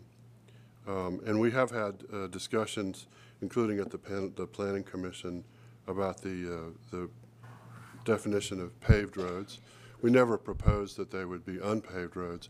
What we proposed was that we investigate alternative paving systems that are hard paved, but they're not necessarily asphalt or concrete. And we in our submission to the zoning amendment, included examples of some of those paving systems. At the Planning Commission meeting, the county engineer came forward and said that although he could not speak exactly to the systems that we were proposing, that there was some openness to the flexibility, but we all understand it's going to be hard paved. It's not going to be dirt roads like Kay Creek Road is existing. Also, it would be possible, does this point? Yes, right there on the green, yes. So we would only be getting onto Kay Creek Road in our current plan just very slightly to the left and to the right of Charlie Butler Road. We can reorient our entrance and egress so that it goes straight across to Charlie Butler Road. We don't have a problem with doing whatever the county engineer recommends for the paving in that intersection that's there, but we don't intend to rely on Kay Creek Road for ingress and egress to the property other than right there at that one intersection with Charlie Butler Road. You can see there's an existing pond that's there right now, so we'd probably have to do some grading work in that area in order to have an alignment with Charlie Butler Road, but that's something that we're certainly willing to do. The overall concept is to do a development which is regulated by its form, which is to say that the size of the buildings and the use of the buildings is not determined by a map that says this one's going to be residential and this one's going to be commercial and this one's going to be agricultural, so we can have farm lots, but that the whole property would have flexibility to be any of those things. We did a lot of study, and we really wanted to try and come up with basically what I would call a country village, very much like what might have been the pattern here in Liberty County 100 years ago or 150 years ago. We heard a lot of feedback from people that lived in the neighborhood about the history of the property and that it had once been given over entirely to local agriculture. It's now silviculture, and so we wanted to do a plan that fostered the opportunity for people, if they wanted to be able to grow food, and in some cases on some of the larger lots, even be able to have livestock. So what we want is a plan that would allow for local industry and local people to be able to live off the land and live so in a sustainable way.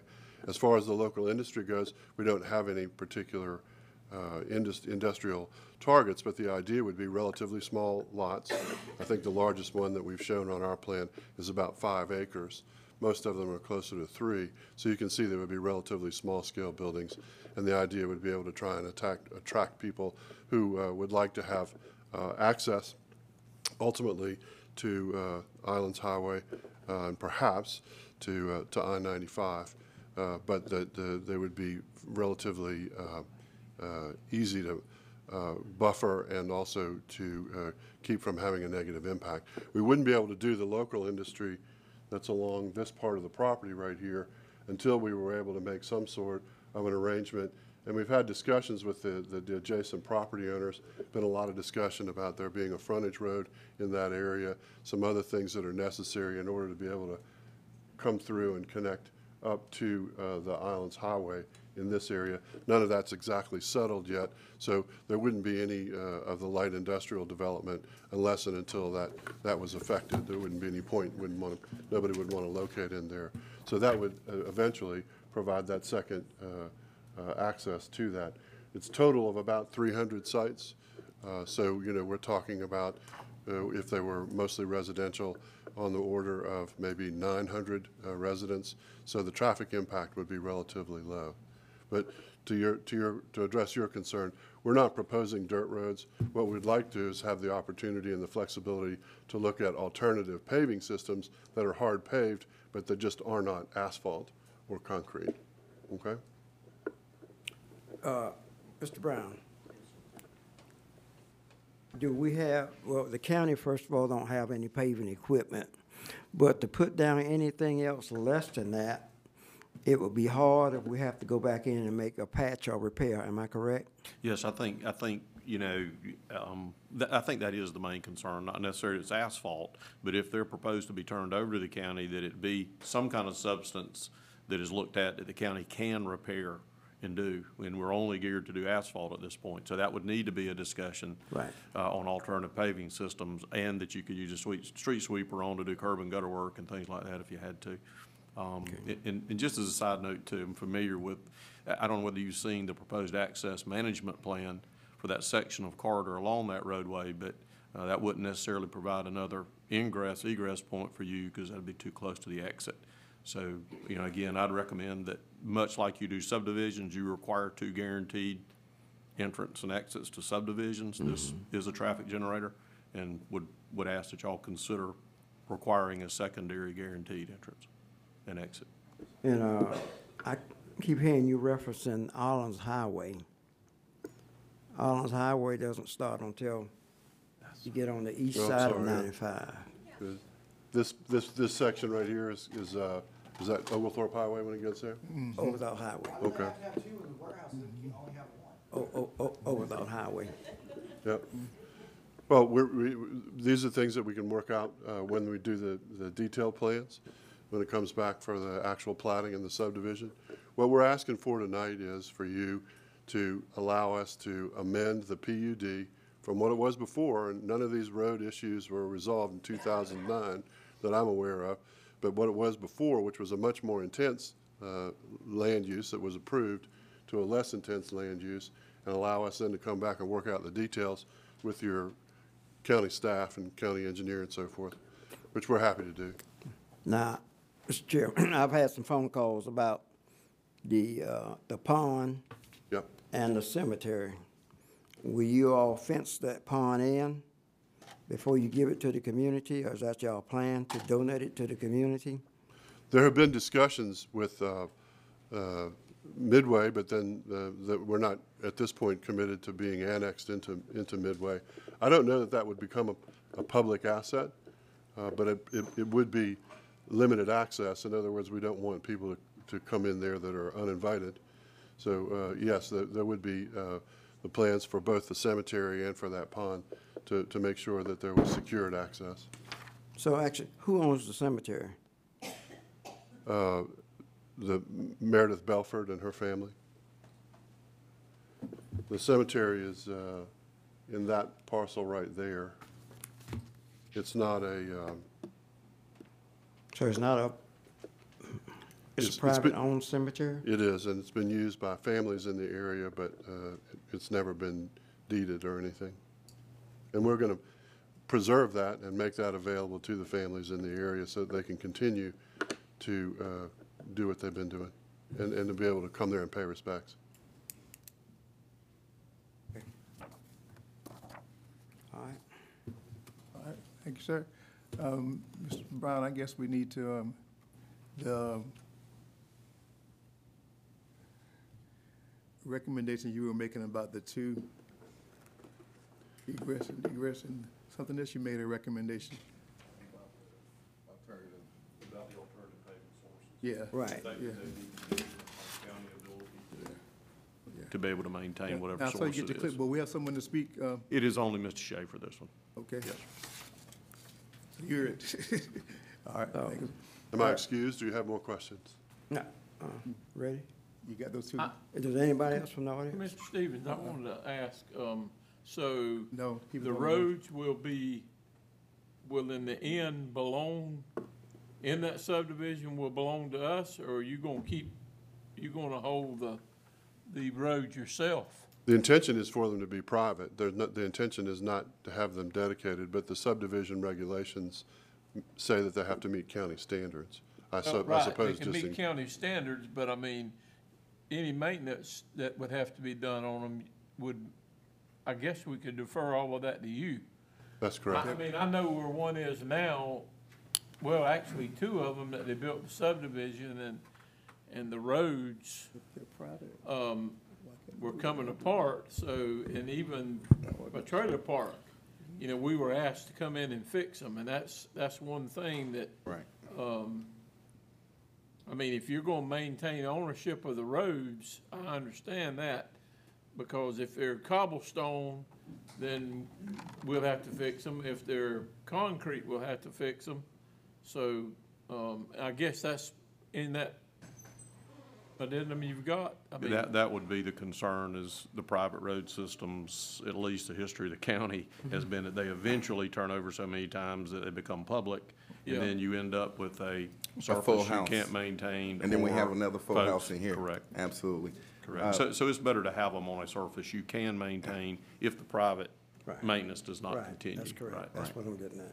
And Mr. Chair, just real quick, and I guess just piggybacking off of that, I thought the commission, we decided that the only way that we'd keep a road private would be if it was in a gated community. Isn't that some discussion that we had previously? Or was that just in my head? I don't remember.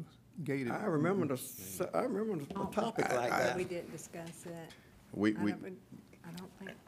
I know it was discussed. I don't know where we went, but again, I am not in favor of developers saying that they're going to keep the road private and do their own thing, because you and I both know in the last couple of years what happens. Yeah. And nothing against you, but it's not again. I'm not going to be in this seat forever, and you're not going to be on this earth forever. But someone else is going to buy a house, even in that subdivision, 15, 20 years from now.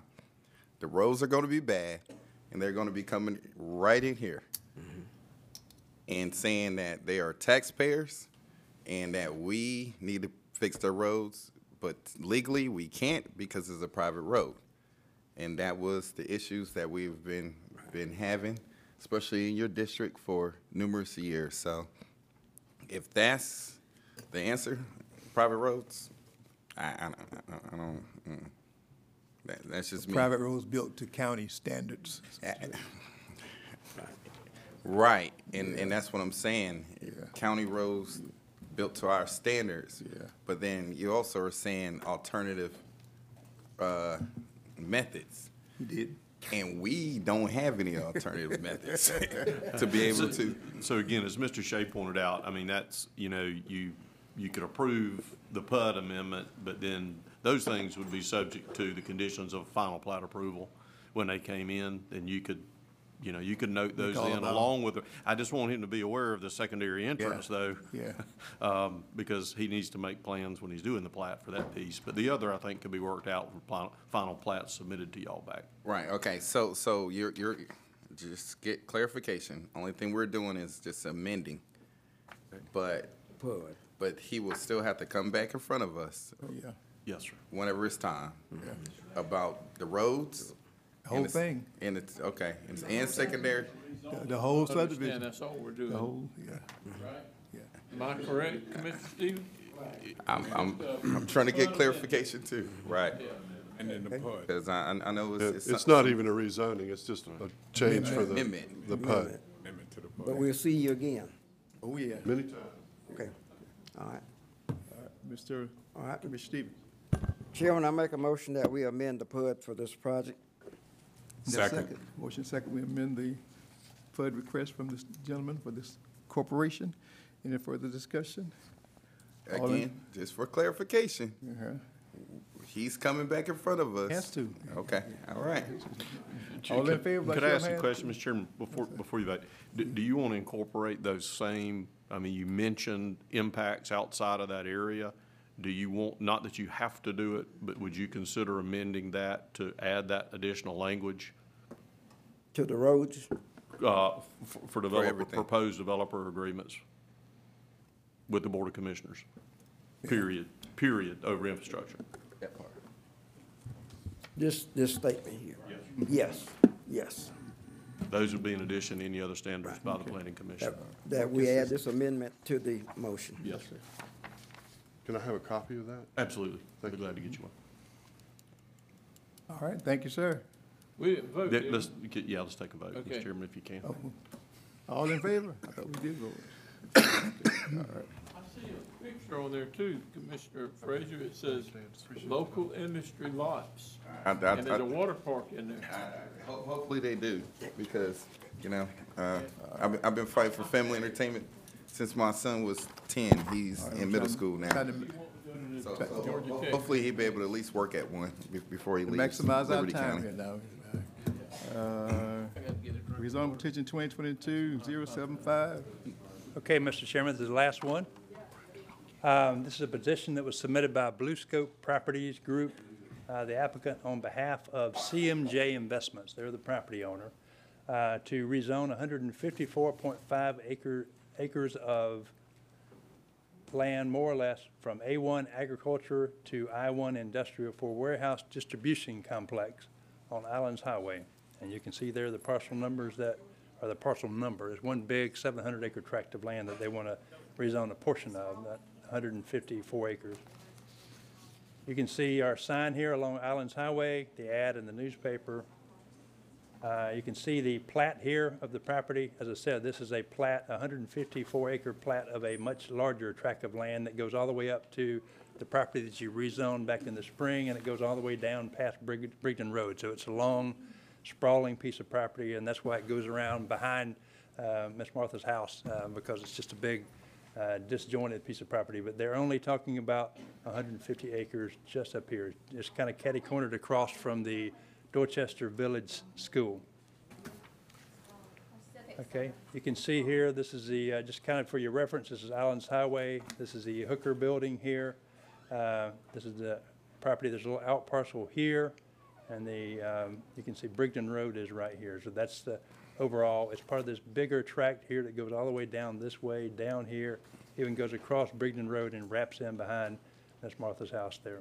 So that's the layout of this property, but we're talking about just the area outlined in red. It's 150. Not sure they're hearing you, Jeff. Say it again. Okay, we're just talking about the 150-acre piece of property right here, directly across from Hooker, that's outlined in red. We're not talking about all the rest of the property. That will remain as it's currently zoned. Okay, and then you can see the zoning map. You can see across the street here the industrial, existing industrial properties over here in Tradeport East are already zoned industrial. This is the property that was mentioned that was zoned earlier in the spring for industrial. And the flood map, you can see that there aren't any floodplains on this property, but there are some nearby along the creeks to the rear on the other side of Dorchester Village Road. And this is a site plan. You can see Islands Highway here. They're proposing an access here and an access here, directly across from the back access to Hooker there. This is a 1.3 million square foot building. This is a 800,000 square foot building, and this is a much smaller building here. So they're proposing three buildings, and you can see their proposed pond here. So they're talking about an access here and an access here. They're proposing buffering along Islands Highway here and buffering along this creek property over here. And you can see the buffers there. There's another showing the buffers there along that creek, buffers here along Islands Highway. And then there's an existing berm here, and they're proposing a buffer here along these neighboring properties over here that front on Brigden Road. Our zoning analysis, does the property currently have reasonable economic value as currently zoned? The answer is yes. Does the property conform to the JLUS study? The answer is yes. Number three, does the property conform to the Liberty County Comprehensive Plan? Our answer is no. Due to its current zoning, ag forestry, it was included in the comprehensive plan as ag forestry. Number four, will there be an adverse effect on the value and usability of nearby properties? We've indicated yes there, while part of it is directly across Islands Highway from Tradeport East Industrial Park, which is where the Hooker building is located. It also surrounds and abuts agriculturally zoned properties, which could be mitigated by buffers, as we mentioned in the last industrial request. Number five, is the proposed use suitable in view of nearby uses? We've noted that it is directly across the street from Tradeport East. Number six, will the zoning proposal create an undue burden on transportation, including streets, transit, schools, utilities, and provision of public safety? We've got 2 points there. Industrial development of this property will increase traffic. And number two, the county is intended, as you've heard much about, intended to improve develop Islands Highway beyond this point, and that's going to be done through those development agreements that we talked about earlier, that you passed a resolution on earlier in the fall. Number seven, will this allow a short-term gain at the expense of our long-term goals? No. Number eight, will this change cause a domino effect or encourage sprawl? Similar to the last one, our answer there is yes. It could possibly cause additional requests. Number nine, are there unique historical sites which may be adversely impacted? Our answer there is no. Is this parcel a flood hazard area? No. Number 11, is it spot zoning and unrelated to the existing pattern of development? No, it's directly across the street from Tradeport East. Number 12, are there unique conditions which support approval or denial of this request? And our answer there is it's in close proximity to other industrial zones and can be easily accessed off of I-95 due to its proximity. Planning Commission heard this at their November meeting, and this one actually was a split vote. We had 6 commissioners there, and it was a 3-3 vote with no recommendation for you. So I do apologize for that we don't have any conclusive recommendation for you. But our staff recommendation was approval with standard conditions, and this one special condition, that the applicant preserve or plant a 100-foot vegetative buffer from Islands Highway, and also a 50-foot vegetative buffer from the following neighboring properties, and those are the individual properties that I pointed out earlier that front along Brigden Road. So that was a special condition that the staff recommended, but again, the Planning Commission had a hung jury on that one, and they have no recommendation for you. So I'd be glad to answer any questions that you have. Yeah, Mr. Chair. Can you recall what initiated the tie vote? There was some discussion. There was a lot of participation from the audience that night. There was a lot of back and forth dialogue, and I think the planning commissioners were trying to come up with some kind of a buffer alternative in addition to what we recommended along the back of the property that kind of faces Dorchester Village Road, and they just couldn't agree on what it would be. So they just they went for a vote, and 3 of them were against the project, and 3 were for. So I guess my question, so what y'all came up with, did this satisfy the planning commissioner, the planning commission, or did it satisfy the citizens? No. I think our staff recommendation partially satisfied the planning commission, but there was a lot of testimony at that meeting about the property that's the face of the property that would be facing Dorchester Village Road. I guess concern. I mean, it's all owned by the same owner. I can take you back and show you the map just to kind of give you a visual of what we're talking about. As I mentioned earlier, all this property here is owned by the owner of the property that owns this property. So they're really their own buffer. But the concern that was brought up is that if they timber this property, then these folks that live over here on Dorchester Village Road have a clear view of the back of a warehouse. So where the Planning Commission got hung up was what to do with this buffer along this part of the property. Granted, right now there's a substantial buffer. It's like 1,600 feet of buffer between here and Dorchester Village Road, but in the event that was clear cut or timbered, you'd still have the distance, but you'd have a clear line of sight. Jeff, that's the Islands Highway right now? Yes, sir. How close is that to Islands Highway right now? I don't think this is going to be another one of those projects like what we turn the corner and you're looking at that building, like Hooker. It is a similar sized building to Hooker, and it's really the way this shows, it's in the same proximity to Islands Highway, but as Hooker furnished. That's right. And that building can't be pushed back any further. It certainly could be if it's the will of the Board of Commissioners, but as it's proposed, this is where they would like to see the property be put. And the staff had recommended a 100-foot buffer along Islands Highway and a 50-foot buffer with a berm on this side.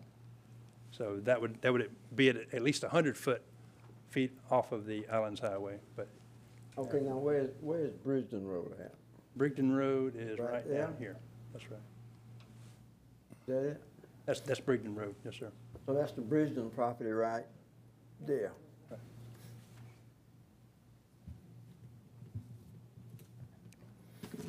Mm. Go ahead, Jim. I may come back with the rest. Some other questions from other commissioners? Is that petitioner here, Jeff? Yes, sir. All petitioners. Joey, am I getting you out of sync with your?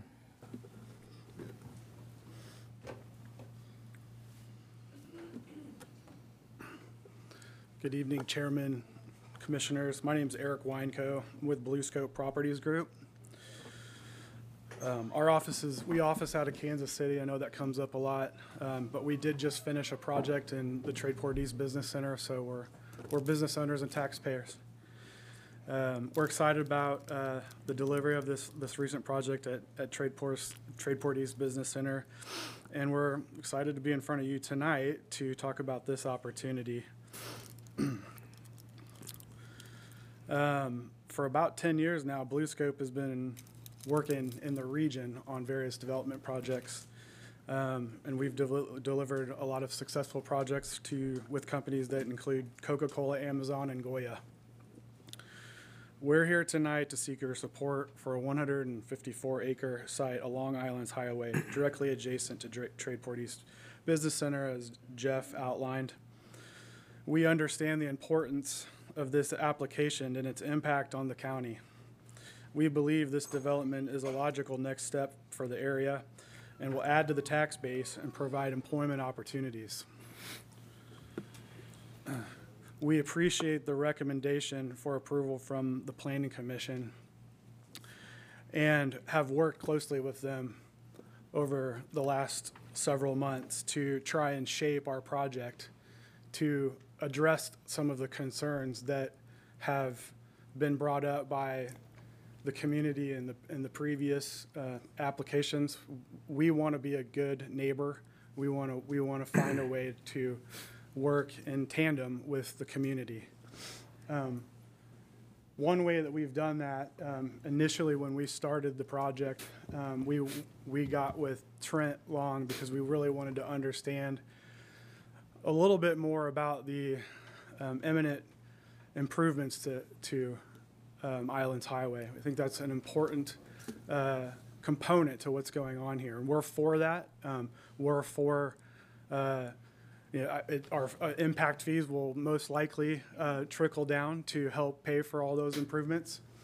And so it doesn't benefit us to not have a scenario where it's not safe out there. And so one of the things that we initially did on this site was limit what we wanted was 3 access points onto Islands Highway. We limited it down to 2, and we aligned it with the curb cuts across Tradeport, or across Islands Highway with the Tradeport Business Center.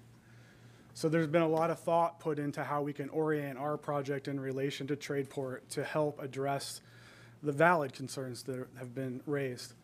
And like I said, we are for a safe route in and out, and we're absolutely in favor of a solution. Our project will take 3 to 5 years before it's fully built out, and you know the plans have been laid, hopefully, to address islands. Other points that were brought up that I just want to highlight: roughly, up to 900 feet along the south edge or southeast edge of the back of the site. It is separated by a sizable amount of trees, and then along the Brigden Road side of this site. In the Planning Commission meeting, we're accepting of the special conditions of approval, both of them.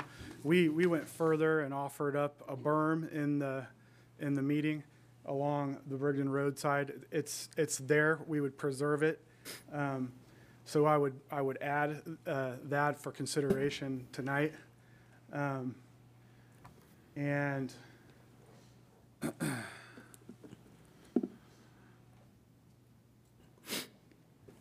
The other thing that I would like to comment on is that there's been a lot of talk, and I've attended some of the town halls. I've tried to listen, and there's been a lot of talk about,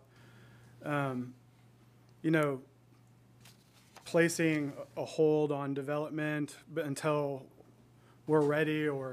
And what I would say to that is that it really is a partnership. When we built our project in Tradeport East, we didn't donate a road, but we certainly donated, or sorry, we didn't donate a building. We certainly donated a road. Tradeport East Boulevard is about $1 million road that will be turned over to the city, along with storm sewers and water mains and the like. For this particular project, we're going to have to go tap into both water and sanitary, and that would eventually go back to the county as well. So that's pretty much everything I wanted to highlight, and I have a team of people here that will be able to address any technical issues that may come up. So I'll turn it over to you for the next step. Yes, sir. The first person is Mr. Don Hartley, if he is still here. Okay. Ms. Nancy Mayer. I'm sorry if I got so upset and said that election is coming. It's just my heart is in this, but election is coming, but that's okay. This is the same problem, going to be the same problem with the other property. Oh, I'm sorry, I forgot. The same problem as with the other property, a domino effect. We all know who owns this property. This part is saying, oh, we're going to develop this, and then it will go down towards Dorchester Road and up towards Dorchester Village Road, all of it. Please don't tell me it won't, because it will. Another,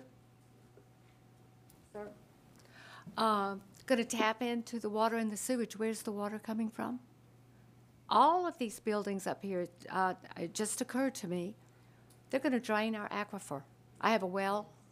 Does that mean that I'm at the end of the road on Colonel's Island? Can't get any further. Am I going to have to buy a saline solution to change my river water so I can have water? And I don't even live close to where these poor people will be. How can you do that to them? Beep, beep, beep, beep, beep, beep, beep, beep, beep, beep, beep, one beep from me, but 7,000 trucks a day, 24/7. Beep, beep, beep, beep, beep. Two accesses on Islands Highway where you said there would be no more access.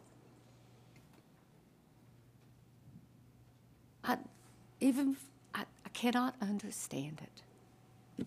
Please, at least, table your decision.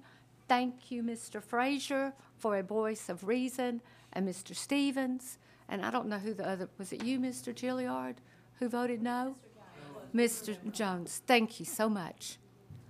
Listen to a voice of reason. Wait, we don't need all of this stuff. Check it out. Where's the water coming from? Where's it going? Where's the sewage coming from? What's it going to do to our wetlands? Repetition after repetition after repetition. I cannot understand it. Table it until you know the answer.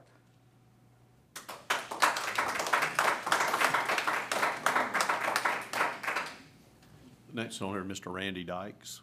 I don't believe. Randy Dykes is not here, but I'm here representing my son. And I'm also representing me. Does that mean I get 6 minutes? No, ma'am. No, ma'am. I just want to show y'all the map. I want you to look at the map. This is me right here. This is me right here. Right here. Right here. Right here. That's me. That's me. Right here. Yes, ma'am. Right here. You just approved one in front of me. So now I'm here fighting to not approve zoning change that will cause a domino effect, just like the rezoning of this is going to cause a domino effect that you said wasn't. It is. The new bridge is going to be a domino effect. If you approve this, it's going to be a domino effect also. I reside at 2269 Islands Highway. I ask that you vote to disapprove these rezoning requests based on the fact that it doesn't meet the future land use designations in the current state-approved comprehensive plan. This is a valid, court-backed defense to disapproving a rezoning request. The current meetings scheduled to update the comprehensive plan are apparently being held to mirror rezoning approval requests such as this, while hoping to appease the state and not be looked upon as violating the plan. At a minimum, these rezoning requests, which you've already rezoned one, should be tabled until the current comprehensive plan update has been completed. If this rezoning is approved, then it shows you are not listening to us. You don't care about us. Obviously the last one. Thank you for voting no on the first one. Thank you, sir. And to the ones that approved it, it's not your front yard. It's not your backyard. You're not the one that will look out this window and see one. Look out this window and see one. Right now, I'm just a taxpayer. I'm not, that's all we're looked at is a taxpayer. We're not looked at as residents of Liberty County. An approval of these rezonings would cause further harm upon the historic center, Dorchester Cemetery, historic homes, contrary to what Mr. Ricketts says. It will cause more harm on the Liberty Historic Trail, ultimately resulting in additional rezonings, multiple dangerous ingress and egress driveways for hundreds of tractor trailers to come and go through the only route hundreds of residents have to commute each day. There should have been a master plan that would have regulated industrial traffic in and out of a main entrance. Don't continue destroying the peaceful tranquility of the east coast of Liberty County by allowing this area to become overrun with tractor trailers, noise, depleting the natural wildlife, affecting natural floodplains, and changing natural drainage patterns. I need water. Your time is really up, Ms. Dyson. Well, I know, but I got one more thing I got to say. Okay. I want to impress again the dangers that I brought up that could happen when you get all of these multiple warehouses in there, the dangers to the residents that live in this area. Does that not bother y'all? Does that not concern you? That we, the taxpayers, we, the citizens, are being endangered by these rezonings that you're approving? You know, I'm just appalled. I'm appalled that you rezoned that one, this one, for New Bridge. That means domino effect. All that.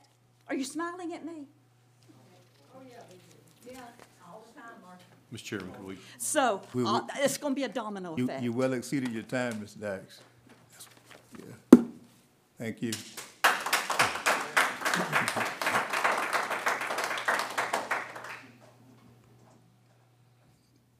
Is there another, Mr. Brown? Yes, sir. Ms. Marcy Hamilton.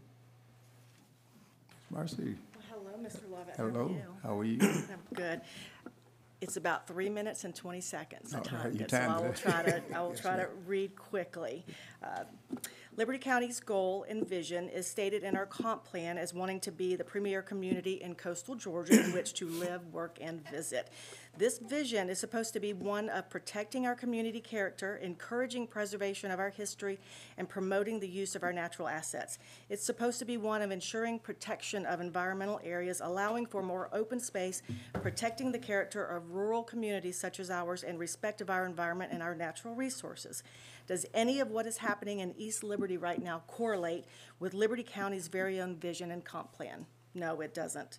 Our plan states that industrial land use should have development regulations, including sensitivity to surrounding land uses such as residential, and that should be emphasized when planning for industrial uses. Yet we seem to be okay right now with putting warehouses in front of residents' homes on Old Dorchester Village Road, impacting their quality of life and property values. Our comprehensive plan suggests that industrial uses should be generally located away from existing or planned residential areas and sited so as not to travel through less intensive land uses, such as Fort Morris Roads and Old Sunbury Road, which are getting semi-truck traffic daily right now. When the trucks miss their turn, they go down the road and out on Fort Morris and up Islands Highway way down. The recommended development pattern for agriculture land includes steering development away from such areas of naturally and environmentally sensitive resources, such as wetlands that you saw on that other gentleman's acreage. Our plan recommends to preserve land by setting it aside for natural, environmental, and educational areas, public parks, trails, or green belts. I ask again, how is warehouse development helping Liberty County achieve any of their visions and goals set forth in our comprehensive plan that is currently in place? Instead of doing any of this, we are putting in millions and millions of square feet of industrial warehouse space. I believe roughly 10.6 million square feet, give or take, right next to residents' homes. We are wiping out trees and wildlife and damaging our environment and ecosystem. How is this not going to impact the environment that we profess to have respect for in our very own comprehensive plan? This industrial development will bring in an additional 6,694 vehicles according to the DRI done by the DCA. These additional vehicles on our one-way in, one-way out, two-lane road will endanger public safety. Where is the traffic study? Where is the funding for the widening of the road? Why are we not concerned about the citizens? Why are we having more roads in and out with these warehouses? The Blue Scope property is part of a much larger parcel that I believe we all know will more than likely be expanded to include the entirety of that parcel for industrial development and would bring more warehouses in front of the residents of Old Dorchester Village Road.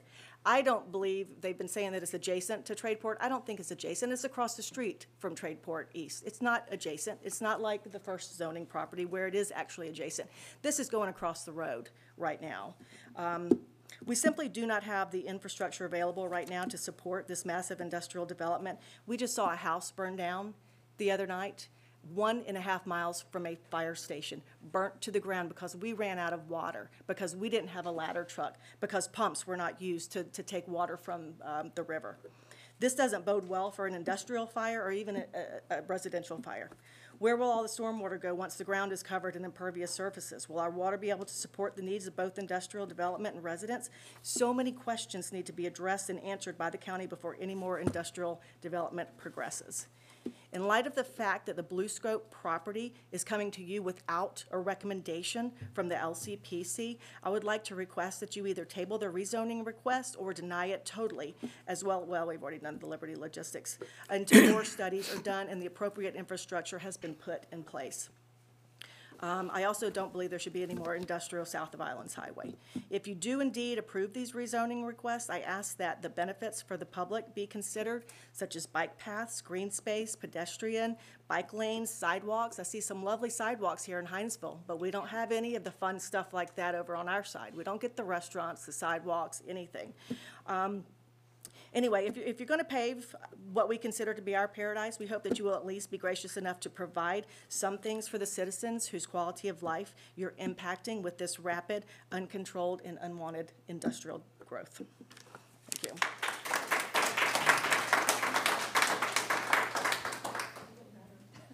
Mr. Chairman, the next person is Mr. Jerry Baysmore.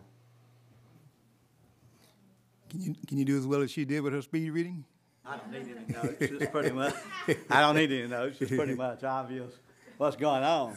And if you were to take a vote of the 7,000 residents of East Liberty County, you think they would want this? No, they wouldn't want this. They don't want it. Everybody I've talked to does not want this.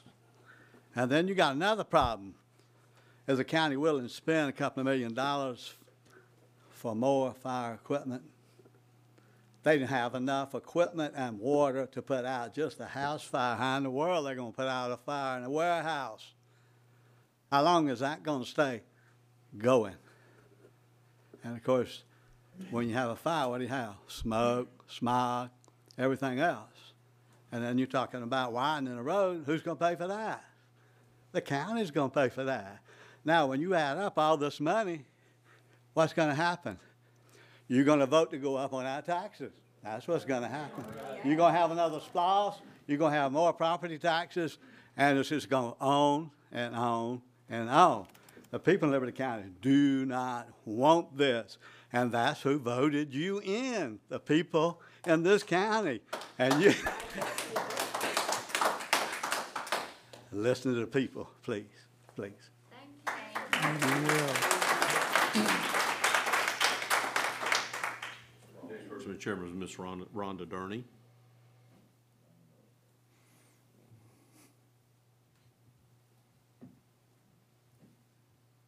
As you well know, Rhonda Durney.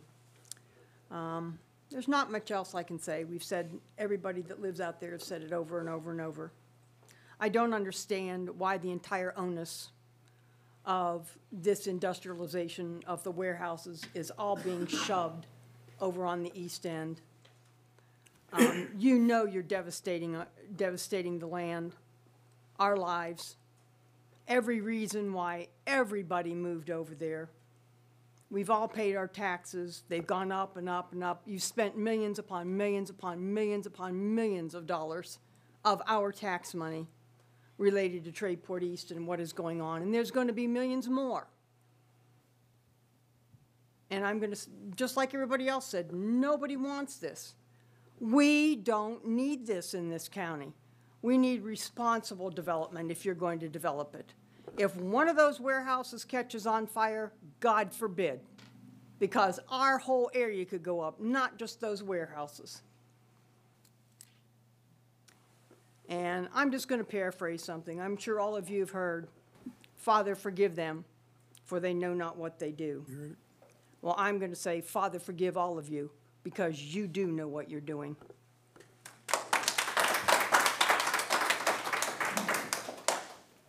Mr. Corey Watson. My name's Corey Watson. I live shouting distance from there, and I'm going to tell you right now, this is going to flood our neighborhood. Now, I was smart enough to build my house up on piers, but my neighbor's going to be flooded. But I want to offer a different perspective. Thursday, I had a work order come across my desk and said, warehouse fire, assess and repair and advise. So I went, I inspected it, did an assessment and everything over in Port Wentworth, okay? Port Wentworth is struggling right now. So I went and looked at it and everything, and I started doing my, started asking the people, and I said, okay, how long has this been going on? People in charge like, oh, I don't know, 30 days. I'm like, okay, right up. I said, why aren't you on fire watch? Oh, no, we was on fire watch for 3 days. I'm like, well, your life safety equipment is not working. You need to be back on fire watch. Consider yourself warned today. You're back on fire watch. Okay, started writing my, up my report, called local fire marshal. Port Wentworth's like, we don't have fire marshal anymore. We don't know, you know, we don't know who you need to call. So I called the state fire marshal. And then whenever I went and talked to Port Wentworth Fire Department, they said, 30 days? What are you talking about, man? They said, that fire was three months ago. I said, so you telling me they've been without protection, any life safety equipment, for 3 months? They said, yes. Wrote all that up and everything. So I'm happy to report, as of today, I went back today, and I got them up to code, okay?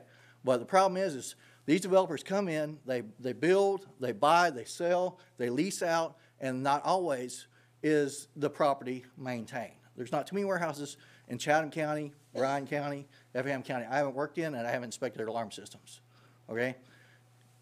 Liberty County is not ready for this. That's all I got. Thank you, sir. Mary Pat Kelly. She had to leave. Okay. Susan Inman. All right, thank you, and thanks for hanging in tonight. It's a long night, but we appreciate it, truly. Again, my name is Susan Inman, a coastal advocate for 100 Miles. We're a nonprofit organization that works to protect the coastal communities through education, advocacy, and civic engagement. And gonna go through my notes to try not to repeat to kind of move this along. But this Blue Scope project and the additional rezoning projects have kind of caused me to think of the Hinesville bypass project, which you all know will provide a freight route around the cities of Hinesville and Walterville to decrease heavy truck traffic. It's because you have the space. But these residents don't have that space when it comes to increasing truck traffic. And that's what will happen tonight if you increase another 3 warehouses. And this warehouse, Blue Scope Property, and also the property that's to the southeast corner of I-95, only can use Highway 84 for their entrance and exits to their property. So it will directly impact the residents at all times for these 2 properties. So use the lessons that you've learned when you were going through the Hinesville bypass, and don't repeat them east of I-95. And then also, I submitted to you earlier today 2 articles about the forecasted projections of the cargoes coming in, cargo containers coming in, and they're actually on the decline. Throughout the world, China is actually dropping faster. They're predicting in 2023 March, February and March, to be down 15–18%. And as you know, like with stock markets, it's the same with the cargo industry. We do have the decrease once we see it overseas. And actually, there was another article that came out today where the chairman of the Port of Authority, Joel Wooten, stated that they are expecting container volumes to also taper down, even with the expansion in Savannah. But also, you may or may not know that the Brunswick port is also under expansion too, but they're a different port. They're roll-on, roll-off car port. And so they are going to try to spread that out. But still, it's on a decline. So my question is, are warehouses the right way for Liberty County's future? Why not, maybe think about the proposal that was just before this one, are your community, conservation communities. They offer mixed uses, which again offers playgrounds and other sidewalks and other amenities that are beneficial to residents. So in closing, again, I ask you to vote no on this proposal. And if you have any doubts, at minimum, table this vote to possibly come up with other solutions or give it time to work itself out. Thank you, Ian.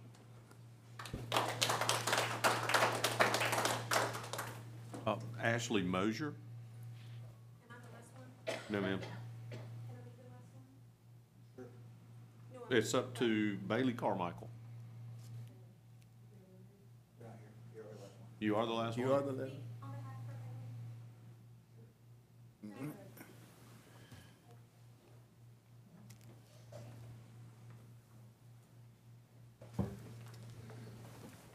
Hello, I'm Brandy Sherrod, and I live on Dorchester Village Road. I've listened tonight as my neighbors have pleaded with you to say no. There are 3 things that have become evident to me that I think we need to discuss. One is our future. What are we leaving for the students, the kids, the people who are coming up? Industry. This is what we are leaving them. We're not leaving them land. What happens to these buildings when this fails? Their businesses don't do well, or this is not the area that is great for them 5 years down the road. What are we doing with all of those buildings then? And what are we leaving our future to deal with? That would be my first concern. Secondly, the infrastructure there. We don't have the EMS, we don't have the fire, we don't have the roads, we don't have any of those things. My father-in-law has called 911 from that area and has been told to meet the EMS people at the interstate. That's in our area, and that is some of the things that we are facing in that community because we don't have the things that we need. Imagine a fire. I keep hearing that because that was just recent in our area. But let's talk about injuries. Also in these industry, in this area and stuff. We don't have the emergency services even to deal with that. That is stuff that our taxpaying dollars will be responsible for. And it's something that we're just not talking about, the money that we will need to put in to make these things successful. Parker's is going in right down the road and it's gonna be a big truck stop. That is extra traffic that's not being also talked about tonight on top of all of the industry or all of the buildings that are being put in. So there are a lot of things that we're just not considering in the long-term things. There's a lot that we could do with this property to better our future, to teach our kids, to expand on. Right now, with an industry in that land right there, what we are telling our kids is stay on your gaming system. Don't go outside. There's no park for you. Like, there is so much that we could do to better our kids and our future, and we're not doing that with all of this property that we have. And so we are growing. You approved one. I don't see why we're approving another one when we could do so much more to improve Liberty County as a whole. Thank you. Thank you.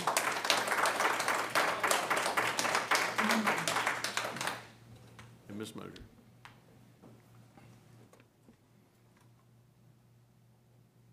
I interrupt just for a minute. Did you want to be last? I did. I just got a text from my son. Can I just read the text? Can't come back. Now, you spoke for him earlier, Ms. Dykes. Well, that was speaking for my son. Can I speak? You spoke for him earlier. Yeah, she can, Ms. Chairman, she can email it. It would be good to have it on record if she can email it. Well, no, I want to say it in front of everybody. My son obviously must be watching on TV. He said the chairman on the development authority. He should have recused himself from voting.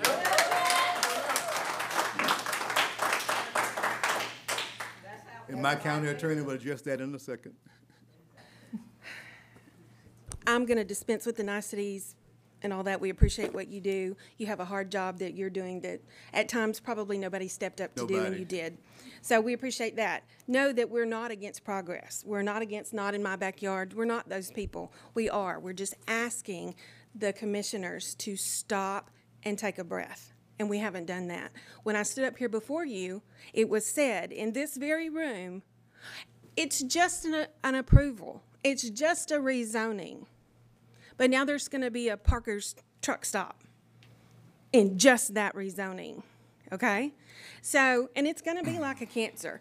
Blue Scope's going to do this, and some other organization is going to do that. But I want to ask you really purposefully, did you know that Tyler Perry waited 18 years to film The Jazzman? And they filmed it primarily on Brigden Road and Dorchester Village Road because of the scenery.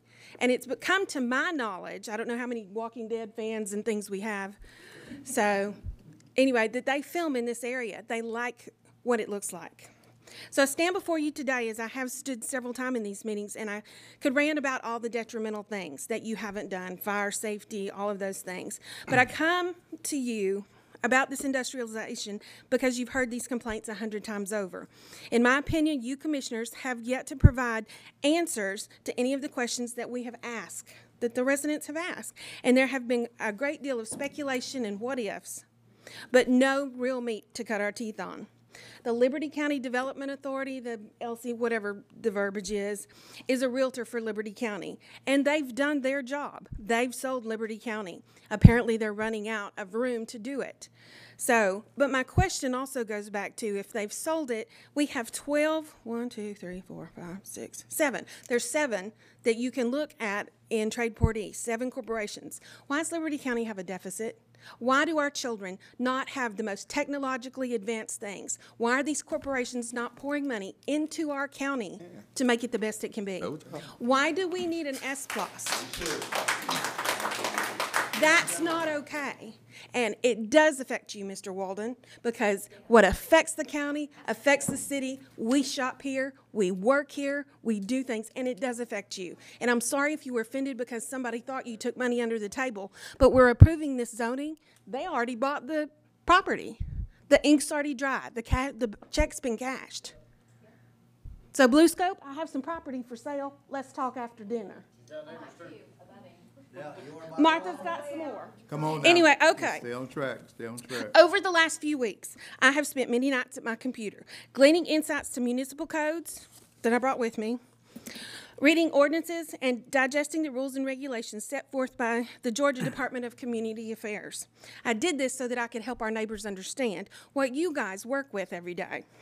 Development impact fee requirements, regionally important resources, minimum standards and procedures for local comprehensive planning. All of this information was to help me understand what you do and the function that you, the commissioners, perform for we, the people, your voting constituents. I find the most disturbing thing that I have come across is the Georgia Ready for Accelerated Development Program. And for those of you that don't know what this program is, I will tell you, it's a certification that is offered to sites that want to industrialize. According to their website, these sites are ready for fast-track construction projects through advanced due diligence. Now, I'm not sure how long ago Liberty County Development Authority did their due diligence on these properties, but I don't think any of these people in the audience were aware of it. I don't think they had questions then. That's scary that we advertise. We've given you extra time already, so are you okay? Well, I represent other people on Dorchester Village that couldn't be here tonight. So it was stated in a previous meeting, it's just zoning. So it's like a cancer. It's going to eat us up. Also stated during the meeting that they have property that's undevelopable. That's not okay. We're going to put a man back on the moon. NASA has those problems. We can learn to develop what you have. It's not okay. And there's not the infrastructure for it. When Tradeport East went in, the commissioners then, the commissioners now, and a lot of you have been over here 20 years, I looked.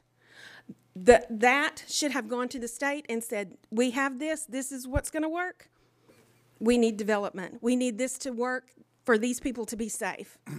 We have to ask now before problems occur. Commissioners, I also want you to, on your code of ordinances, the legalities that you abide by, I think you've forgotten what it says. It says, such regulations shall be made in accordance with a comprehensive plan for purposes. And it has verbiage like securing our safety, conserving and developing natural resources. It's your commandments and purposes for protecting our property. Please table this issue until more transparency and accountability is achieved. And you've answered the questions that we the people have and the concerns. How are they going to be developed? We have questions. There haven't been answers. Please table the issue. Thank you. Thank you, ma'am.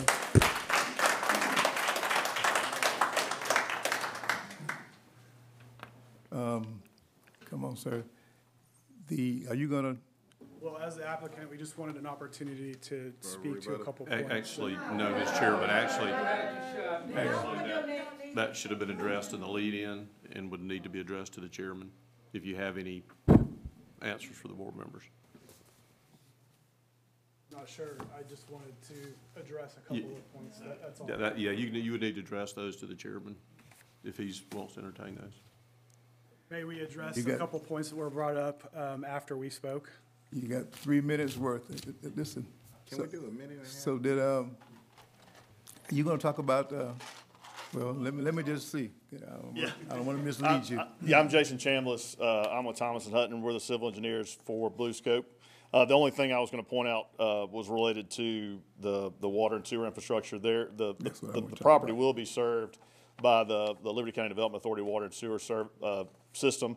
A water line is currently in Islands Highway. There's also a water tank that's been constructed nearby that would provide the fire protection. And just as a point of clarification, these warehouses are protected by what's called an ESFR sprinkler system, which helps in fire protection. So that's a fairly common practice. But that's the only point that I had. If there are any other questions I can answer from a technical standpoint, I'd be happy to do that. Y'all can talk after. Mr. Chair, we're not going to do this back in two things. I do have one question for him. Yes, sir. You said that is there enough pressure to keep those sprinkler heads? No. Yes. Well, what happens is each building has a fire pump within the building that pulls water from the system. That's where the tank that was recently constructed is beneficial because it provides a supply of water for the fire pumps to get fed. All right. All right. Thank you, sir. Okay. Thank you. All right. All right. Mr. Rickerson, back to Kelly, address the my voting. Yes, sir. I guess I don't want to hear with that. Yes, sir. For the record, these are private developments, not projects of the Industrial Authority. But regardless, your service in the Development Authority doesn't present the sort of impermissible conflict that would require your recusal. So you're free to vote on the rezonings presented this evening. Thank you, sir. Want that said and for the record? Yes, sir. All right. Mr. Rickerson.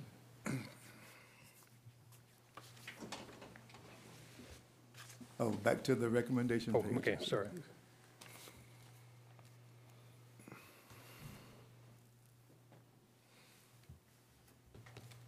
Again, I want to point out that this is not from the planning commissioners. This is a special condition recommended by the planning staff. Yeah, not the planning commission, the planning staff. Okay. Mr. Chairman, the only thing to add there is that should the board consider approval, I think we would ask that the same kind of stipulations that were put in those in the first ones be also incorporated, which would allow the board to acquire additional buffers or additional standards. Okay. All right, Mr. Chair, Mr. Brown, I heard you said additional buffer. But how can you put additional buffer when that particular structure is right up on the highway? Well, that, for instance, Mr. Stevens, it could, that recommendation would allow you to also require that building to be further set back should you so desire. It would allow the board through those agreements to be able to require additional or different standards than what are proposed by the current developer. Before or after the road wide. Mr. Chairman, I have a question for Mr. Ricketts. Jeff, could you go back to the drawing of the buildings?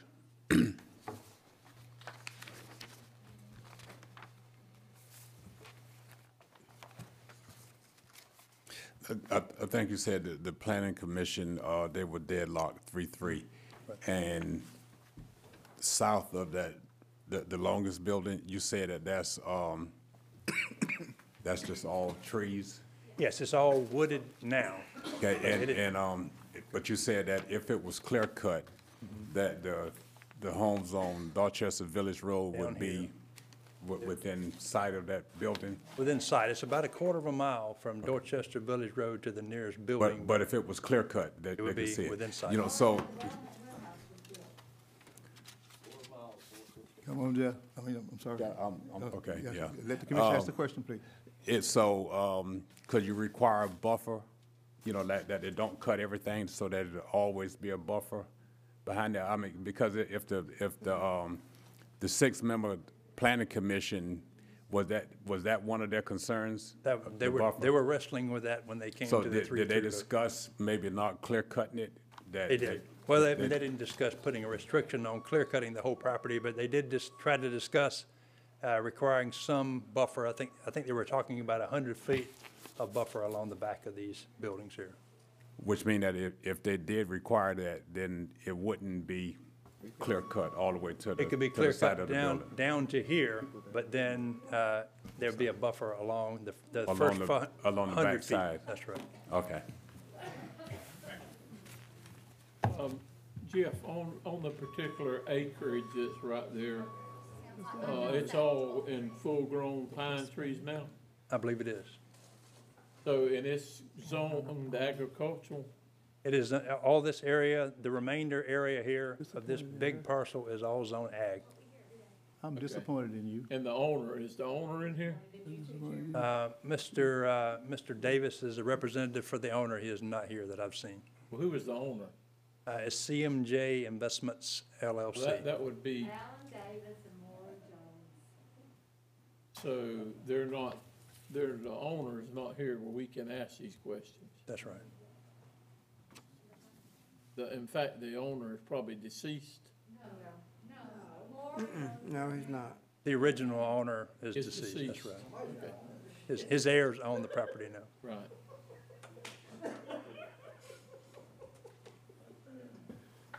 Okay, you straighten that up out there. Yeah. They would cut that up. Officer Melvin, if you have to clear the room, then we're going to have you clear the room.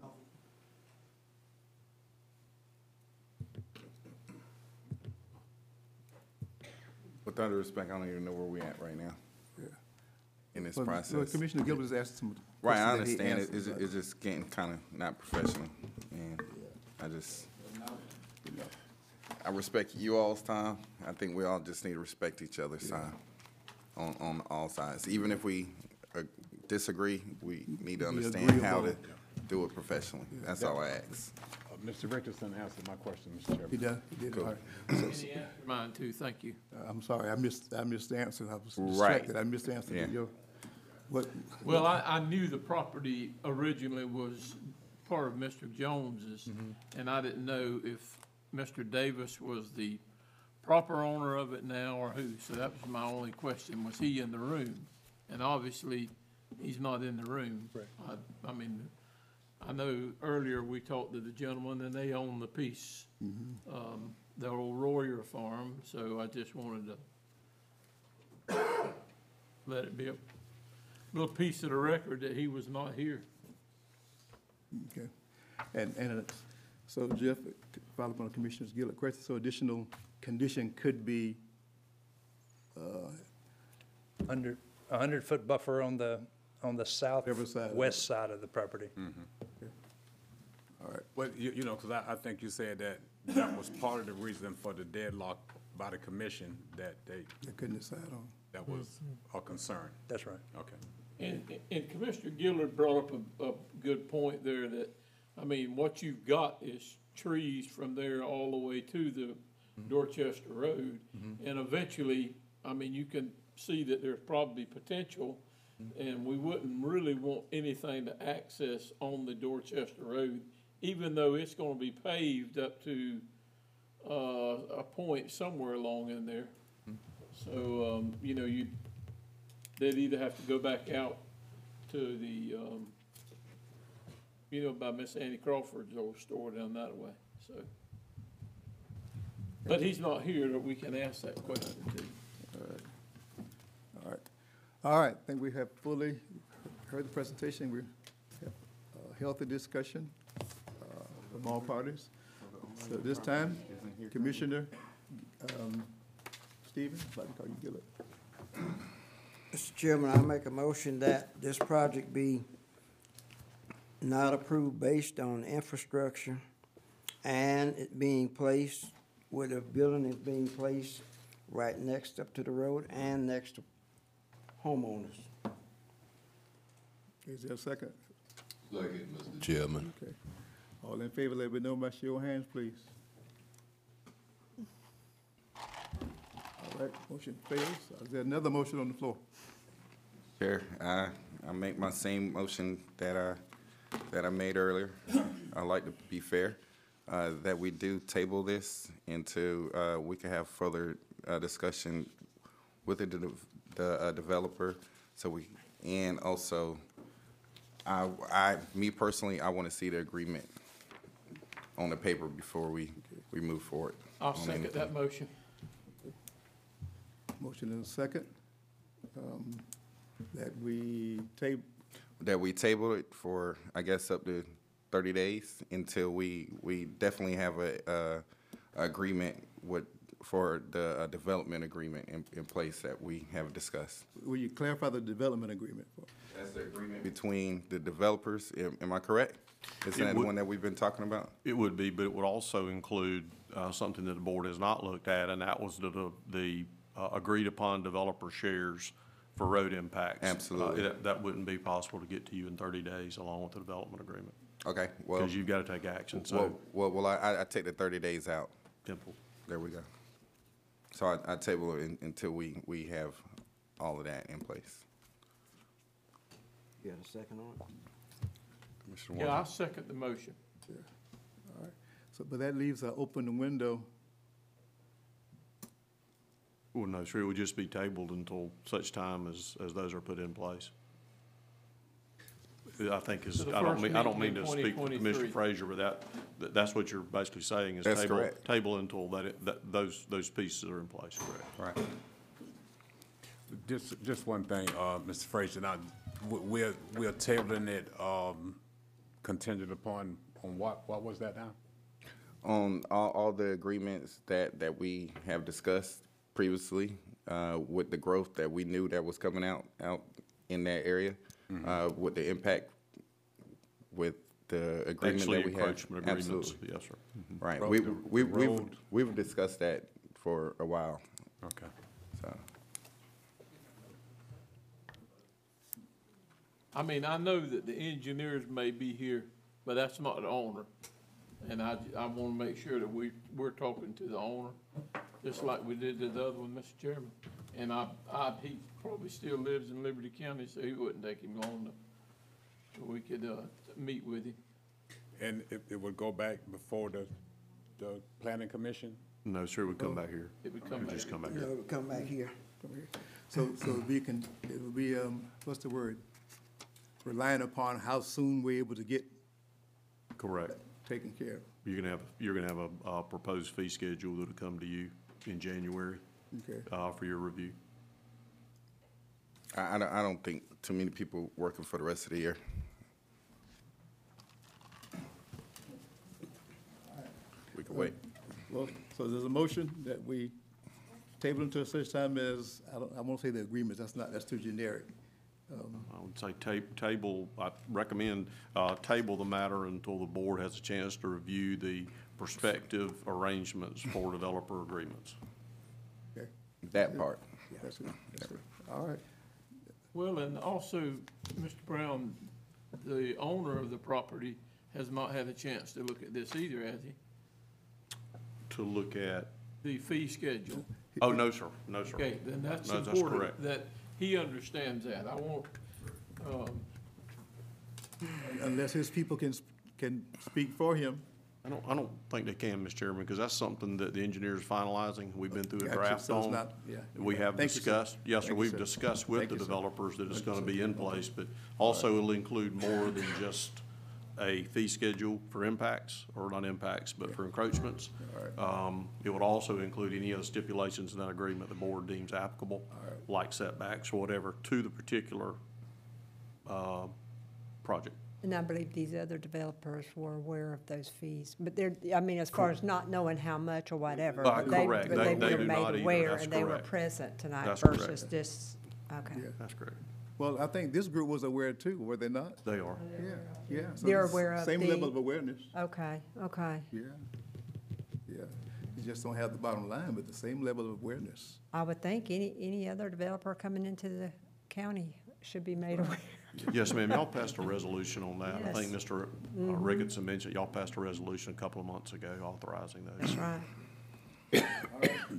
Clear petition. All right. All in favor, let them show of hands, please. That we table it.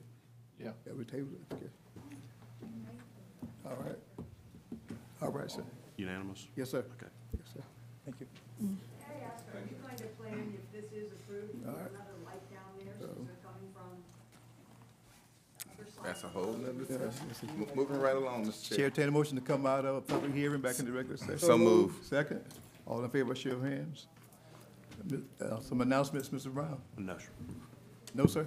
No, sir. No, sir. All right, Chair, take a motion to adjourn. So move, Mr. Chair. Thank you.